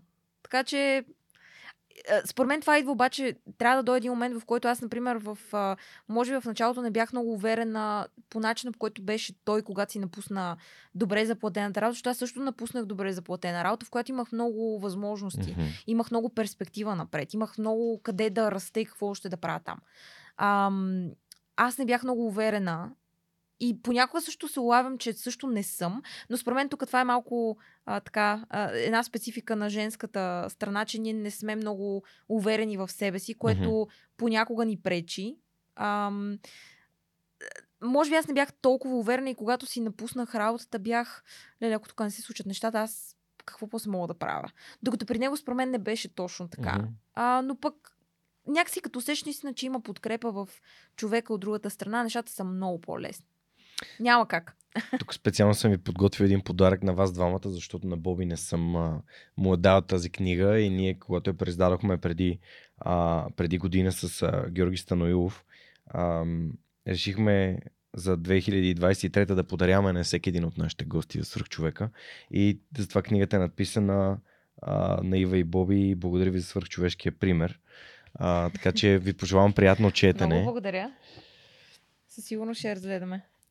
А, има Много много, много вътре са събрани истории на достойни хора, Мгм. или както се казва свръхчовеците от миналото, за които този ам, писател Цончо Родев е отделил времето и живота си реално да разкаже тези истории. Така че да, пропуснах темата с книгите да я подаря. Подаряваме сега, когато стана дума за Боби. И ако искате да чуете историята на Боби, а, това е епизод 26 на Свърхчовека, може да се върнете съвсем, съвсем в началото. Да, наистина съвсем в началото. А, понеже каза колко ти е било трудно да преминеш от корпоративния свят към предприемачеството, защото малко или много, колкото и да е голяма компанията, 1, 2, 3, 5, 10 човека, то си е предприемачество М. на стероиди. То Да. си е от а, месец за месец а, клиенти, ето и COVID се появи и така. М. Та, м- в моя контекст, едно от най-трудните неща, когато напусках Lufthansa техники, започвах да работя за себе си под една или друга форма, беше да, да си използвам времето. В смисъл да си оползотворявам времето. М. Тоест, изведнъж няма, както ти каза, няма кой да ти дава някакви задачи. Ти трябва да сам да ги измисляш, Абсолютно. сам трябва да ги подреждаш ам, и, и така нататък. Да, по-свободен си днес да запишеш подкаст в 8 сутринта или в 8 вечерта, няма значение. Обаче, ам, пък има неща, които сякаш няма кой друг да свърши. Кои Да. са най-така ценните прозрения, които ти си получил в този процес, а, които би споделила за хора, които биха преминали от корпоративната към предприемаческата екосистема? Това е много хубав въпрос и а, това ми навява на едно нещо, което аз много вярвам. И вярвам, че тук може би, може би ще има критици, които ще кажат, а, че трябва да оставяш работата си на едно място и живота на друго. Т.е. те да бъдат отделени, за да можеш да функционираш. А, аз много вярвам в едно нещо, което се нарича work-life integration. Или това да интегрираш живота в работата си и работата в живота си. И го вярвам наистина, защото когато правиш нещо, което наистина ти харесва, във всяко нещо, което правиш, дали ще бъде разговор с приятели някъде, дали ще бъде а, почивка в планината, дали ще бъде почивка на морето, ти можеш да интегрираш работата си в някаква форма. Дали ще бъде да научиш нещо ново, дали ще бъде да направиш нещо ново. По същия начин и на работа. А, например, аз не, не мога да кажа, че работя по 14 часа на ден и не мисля, че е правилно да си 14 часа на ден пред компютъра. Но със сигурност, във времето, в което не съм пред компютъра, аз имам време да си мисля за неща и да, ам, да имам нови идеи и да си казвам, абе, ние що не пробваме нещо такова. И това мен не ме натоварва. Има хора, които обаче ги натоварва. Но, ако изпадате в ситуацията, в която седиш някъде от 9 до 6 и нямаш търпение в 6 часа да си тръгнеш, то ако планираш да излезеш в предприемаческия свят и да правиш също такова нещо, но сам за себе си, най-вероятно няма да се получи. А, за да го правиш, трябва наистина да ти харесва. И наистина това беше едно от прозренията, които аз получих и в годините, колкото повече се занимаваме с презентации, на мен толкова повече ми харесва. Все повече и повече. Но наистина вярвам в това, че не трябва да мислим в посока работата е едно, живота е друго, а те двете са много свързани, защото работата в крайна сметка е много голяма част от нашия живот. И трябва наистина да ти харесва това, което правиш. И ако не ти харесва, по-добре не го прави. Аз, аз не мога да. Много ми е трудно и ще го кажа, но аз не мога да понасям хора, които чакат да стане 6 часа за да си тръгнат. Много интересно, че го разказваш това, защото ам, нали, това показва колко как, как Вселената и живота ни изпраща а, точните неща в точните моменти. Аз, например, моята концепция е абсолютно идентична с твоята. М. Аз не мога да си представя някой в екипа, включително и доброволците на свърхчовека, да правят нещо на сила. Да. И да знаят, че това трябва да случи, смисъл са на работа до еди колко си часа. А, и същевременно не мога да си представя аз да съм в тази ситуация, в тази роля. А, от друга страна, аз никога не използвам думата работа за подкаста, защото някакси то е едно. Аз го възприемам като все едно правя неща, правя неща в живота си. Това е моят живот. Абсолютно. Аз го живея този подкаст. Аз не го, аз не го правя, аз го развивам, а, влагам време, внимание, а, отделям време от своето собствено и така нататък. Но не е работа. В смисъл, Абсолютно. работа не е думата, която бих използвал. Абсолютно. И И, но за да го правиш, ти трябва да имаш а, някаква по-висша цел, ако така мога да, го нарека. да, някаква Което, между ценност. другото, а, според мен хората също не го разбират, дори когато става въпрос за корпоративното, корпоративната работа. Едно време, ако се сещаш за Гари Ви, аз имаше един момент, в който ми беше много интересен, много слушахме негови М. а, интервюта и а, видеята му гледахме, да, аз Гари Ви шоу всеки ден почти. А, той тогава говореше за едно нещо, което се нарича intrapreneurship. Да, вътрешно и предприемачество. entrepreneurship, нали, което е външното предприемачество. И аз в първи момент, когато го чух, това бях Ей, ми, аз всъщност с моята работа съм абсолютен вътрешен предприемач, защото аз трябваше да си измислям неща, можех да правя каквато идея ми хрумва, можех да реализирам М. неща, които на мен ми харесват. И мисля, че когато работиш в корпоративна среда, по никакъв начин не трябва да се ограничаваш, че не можеш да правиш неща там и да казваш, ами тук мен организацията ме ограничава и аз трябва да работя само от 9 до 6. Мисля, че вече голяма част от компаниите а, не, са с, не, не работят с мантрата работим от 9 до 6. Аз лично не съм се чувствала достатъчно продуктивна в а, а, понеделник след обед и не съм работила, но съм работила, да кажем, в събота след обед, защото ми е било окей. Да. А, и не мисля, че по принцип, разбира се, нали, съобразявайки се с срокове и така нататък, но генерално, според мен, когато вършиш една работа, трябва да се чувстваш свободен и да, да знаеш, че където и да работиш, можеш да, можеш да правиш неща и можеш да, да си повече от просто твоята си роля. Да, напълно съм съгласен. И затова, казвайки го просто това, за да ти отговоря на предния въпрос, може би не съм имала прозрение за това, че не е имало кой да ми дава задачи.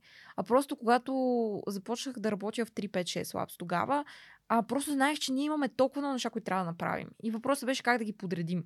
Нали, кое да се случва след кое. И просто имаше имаше неща, които трябва да се трябва да се случат много напред във времето и просто ги разбихме на малки стъпки, които трябваше да правим постоянно. И много бързо си намерихме работа. Освен, че си имате домашен любимец, а, това, което... За съжаление, само един. Добре, за съжаление, само един добре добавям. А, това, което правите с Боби е, че освен, че обичате да пътувате, обичате и да тренирате. И всъщност сте активни, Да. Активни хора. Аз не съм много, което е Да. нещо, което се опитвам да, да коригирам. Но А, знаеш, че здравето, нали, това е нещо, което мен ме е отвело към свръхчовека. А, защо за вас като семейство това е важно? Защо е? Ами на Част първо е. място, според мен наистина това, което спортът, спортът ти дава и да имаш спортна култура и да, ам, да търсиш всевъзможни видове движение, това, че ам, когни... ти помага много на, на мозъка, помага ти Мгм. много на когнитивната функция. Това е абсолютно доказано. Нали? Дори го има в тази книгата на Джон Медина Brain Rules. А, колкото повече спортуваш и колкото по-здрав си физически, толкова по-добре мислиш. Това е абсолютен факт. Не е случайно всички а, нали, хора по света, които са на много високи позиции, те спортуват постоянно, ежедневно. А, аз си признавам, че мен ми е много трудно. Особено напоследък, в последната, може би, една година е нещо, с което много се опитвам да, така, да се боря. Ам, има различни фактори за това, но със сигурност признавам си, че в момента не съм толкова активна. А Борис заради една контузия също в момента точно не е толкова активен. Той е много активен по отношение на спортуването. А, но за нас е важно да се движим, за нас е важно все пак да не, не стоим на едно място. Това е само по себе си също. Да кажем, че е стъпка в правилната посока, не е достатъчно. А, но имайки все пак домашен любимец, а, нашето куче, няма как да не се движиш. То просто Всеки ден разходки. Да, разходките поне са задължителни. Има ли нещо, което според те пропуснахме да засегнем, нещо, което пропуснахме да споменем, а, или нещо, което ти искаш да ме питаш преди да се насочим към финала на нашия разговор? А, това, което аз всъщност искам да те попитам за свръхчовека е ам, как виждаш, че ще се развие свръхчовека във времето? Тъй като той много се разви от начина по който стартира в началото, това, което и ти каза, нали, че стартира като аудио подкаст. Мгм. Аз тогава си спомням Борис, като го записа и казва, е, има един човек, тук Георги Ненов се казва, понеже аз тогава не знаех за теб, нали, не беше толкова известен, колкото Е, пък самия известен. подкаст, не беше толкова известен, колкото сега. Е, сега е в абсолютно топ класациите на, на българските подкасти. А, той каза, много, много ме впечатли, нали, такъв човек, който наистина много, много натиска в това да се случат нещата по, по даден начин. Аз ще участвам в подкаста. А, и той много, наистина подкаста много се промени. Така че как, според теб, как ще се промени във времето? М, Много е странно, защото когато с Боби си говорихме, разговорите бяха час, час и 10-15 Много по-малко минути бяха, и половина.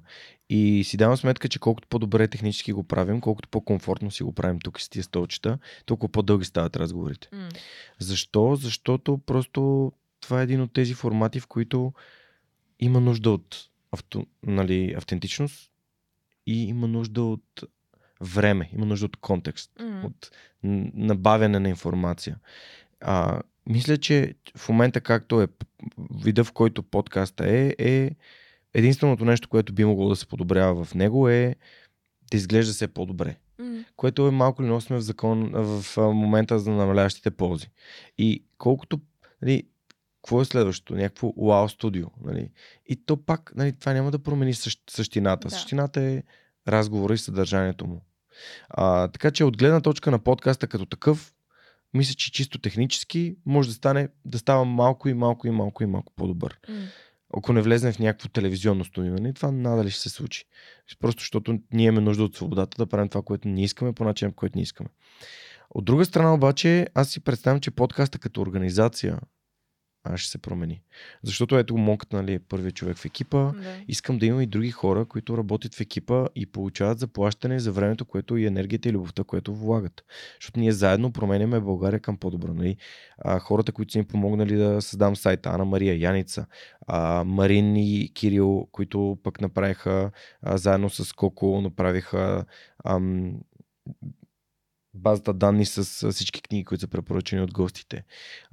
Моника, която нон-стоп продължава да пише стари а, ревюта на стари епизоди, за да можете да се връщат. А, партньорите, които идват в подкаста и те ни помагат. Тоест всички, всички тия хора, които влагат сърцето си и част от свободното си време, аз това нещо си го представям като една аз го представям като една медийна империя. Представям си го хора, които правят различни неща, знайки каква е мисията, какво ги води напред и реално получават и възнаграждение, защото работата им наистина променя а, това място, на което живеем. Така си го представям като, ако използваме метафората на един моряк, който е тръгнал с една лодка с две гребла, искал да стане капитан на пиратски кораб. Е, аз си представям един голям пиратски кораб с един много голям екипаж, който има много ясната мисия на къде точно отива. М. А, и всеки е там, защото е избрал да бъде там и защото обича нещата, които прави и ги прави, за да става все по-добър и по този начин да, пом- нали, да променя а, мястото. Та общо взето, така си представям бъдещето. Пожелавам ти го. Много ти благодаря. И в този ред на мисли, знаеш какъв е последния въпрос на епизода? Как според теб да направим България едно по-добро, едно по-щастливо място? А, аз, да, а, това е много хубав въпрос. Аз в последните няколко години доста а, се интересувам от всевъзможни социални, политически теми, макар и да не съм много явна. Мгм. Някакси това с content creation, създаването на съдържание, не ми е много, а, не ми е много на сърце, което знам, че трябва да се промени и трябва да, да поработя и в тая посока. А, но как ние можем да направим България по-добро място? е въпросът върху който може би мислих най-много, защото знам, че го задаваш на, в, края на, в края на епизода. А, едно от нещата, което си мисля, че ние трябва да променим като за начало, е да не сме безучастни. И да не сме... Ам, да не, да не играем ролята на жертва. Това, между другото, е едно нещо, което и Васко Терзиев каза, ако не се лъжа в един от...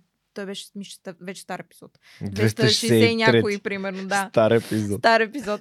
А, защото според мен всичко, което се случва, за съжаление ще ползвам такива примери, които не са много приятни, но, например, катастрофата, която се случи на Черни връх, а, а, преди една или две години имаше едно дете, което стъпи върху шахта и го удари ток Мгм. и почина и все още няма наказани. Ам, всички тези неща се случват, защото някой някъде не си е свършил работата. Има една безотговорност, която строи навсякъде. И за мен стъпката за това България да стане по-добро място и да бъде супер място за живот е това да се научим да сме отговорни и да не си затваряме очите. А, има толкова много примери, които показват, че не законите са виновни. Всъщност хората си затварят очите. И аз заради това мисля, че всеки един от нас има отговорността никога да не си затваря очите, когато вижда, че нещо не е окей. Okay. И винаги да се старае да го, да го предотврати или да го подобри тогава, когато се налага. Така че това е нещо доста семпло, но може би най-трудното, което би предстояло на една нация, ако трябва да се научи. Не знам как би станало. Това е. Но, може би хора като нас, може би хора като нас, които а, да говорят постоянно и постоянно да натякват защо това е толкова важно, би променило ако мога да използвам пример от корпоративния свят, представете си, че шефа на вашия екип изпраща имейл до 10, 15, 20 човека и казва, тук е това нещо трябва да се направи. И така завършва имейла. И съответно, груповата безотговорност, когато си мислиш, че някой друг ще го направи. Някой така друг е. ще каже, някой друг ще подаде сигнал, някой друг ще се обади, защото а, то, от това жилище непрекъснато се чуват а, кресъци, ревящи хора и така Точно нататък. Така. А, това не е окей okay за мен. А, и също, според мен, не трябва да бъде окей, okay, когато видим някой да си хвърли буклуците на улицата, било то аз, било то а, целият буклук, а, ние да си замълчим и да си кажем някой друг ще му направи забележка. Абсолютно. А, и това е, реално за мен лично, това е гражданското общество. Точно така. Ние, може би, не го правим, защото си мислим, че това е донос, обаче ам, това, че в, в нашата глава нали, един, един конкретен режим е насъдил в главата, че нали, не е хубаво да си доносник, нали, това няма нищо общо. Ние трябва да бъдем осъзнати, че място, което ще се изцапа, нашите деца ще си играят mm-hmm. там. Абсолютно.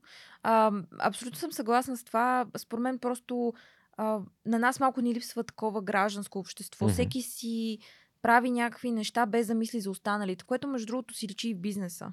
А, лечи си в начина по който се комуникира, mm-hmm. лечи си в начина по който се върши работа. Тогава, когато имаме досек с а, български бизнеси, не винаги, за съжаление, не винаги мога да кажа, че сме били а, супер доволни, mm-hmm. просто защото наистина всеки си прави някакви неща без да мисли за останалите. Mm-hmm.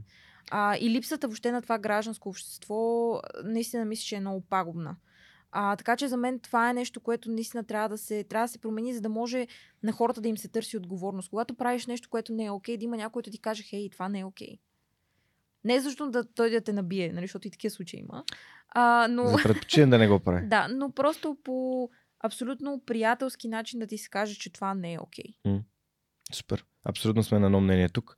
И аз затова търся win-win и знам, че а, когато някой ме пита какво обединява хората в свръхчовек, е това желанието да дадат, mm. а не желанието да получават и да трупат, а, което ам, може да е само в моята глава, но все пак моите субективни преценки ме кара да каня хора като теб и Борис в подкаста. Mm. Благодаря ви за това, което правите и че това, че поставяте София и изобщо България на картата на а, презентационната индустрия в световен план а, пожелавам ви свърхчовешки успехи във всички начинания и а, Ива много ти благодаря, че участва в подкаста. И аз също много благодаря за поканата. На, за мен абсолютно неусетно, сега погледнах часовника, абсолютно неусетно минаха около 2 часа и, и половина, половина, може би. А, така че много благодаря за поканата, много интересен разговор. А, с нетърпение ще чакам всички нови епизоди и новите хора, които предстои да поканиш. Благодаря ти.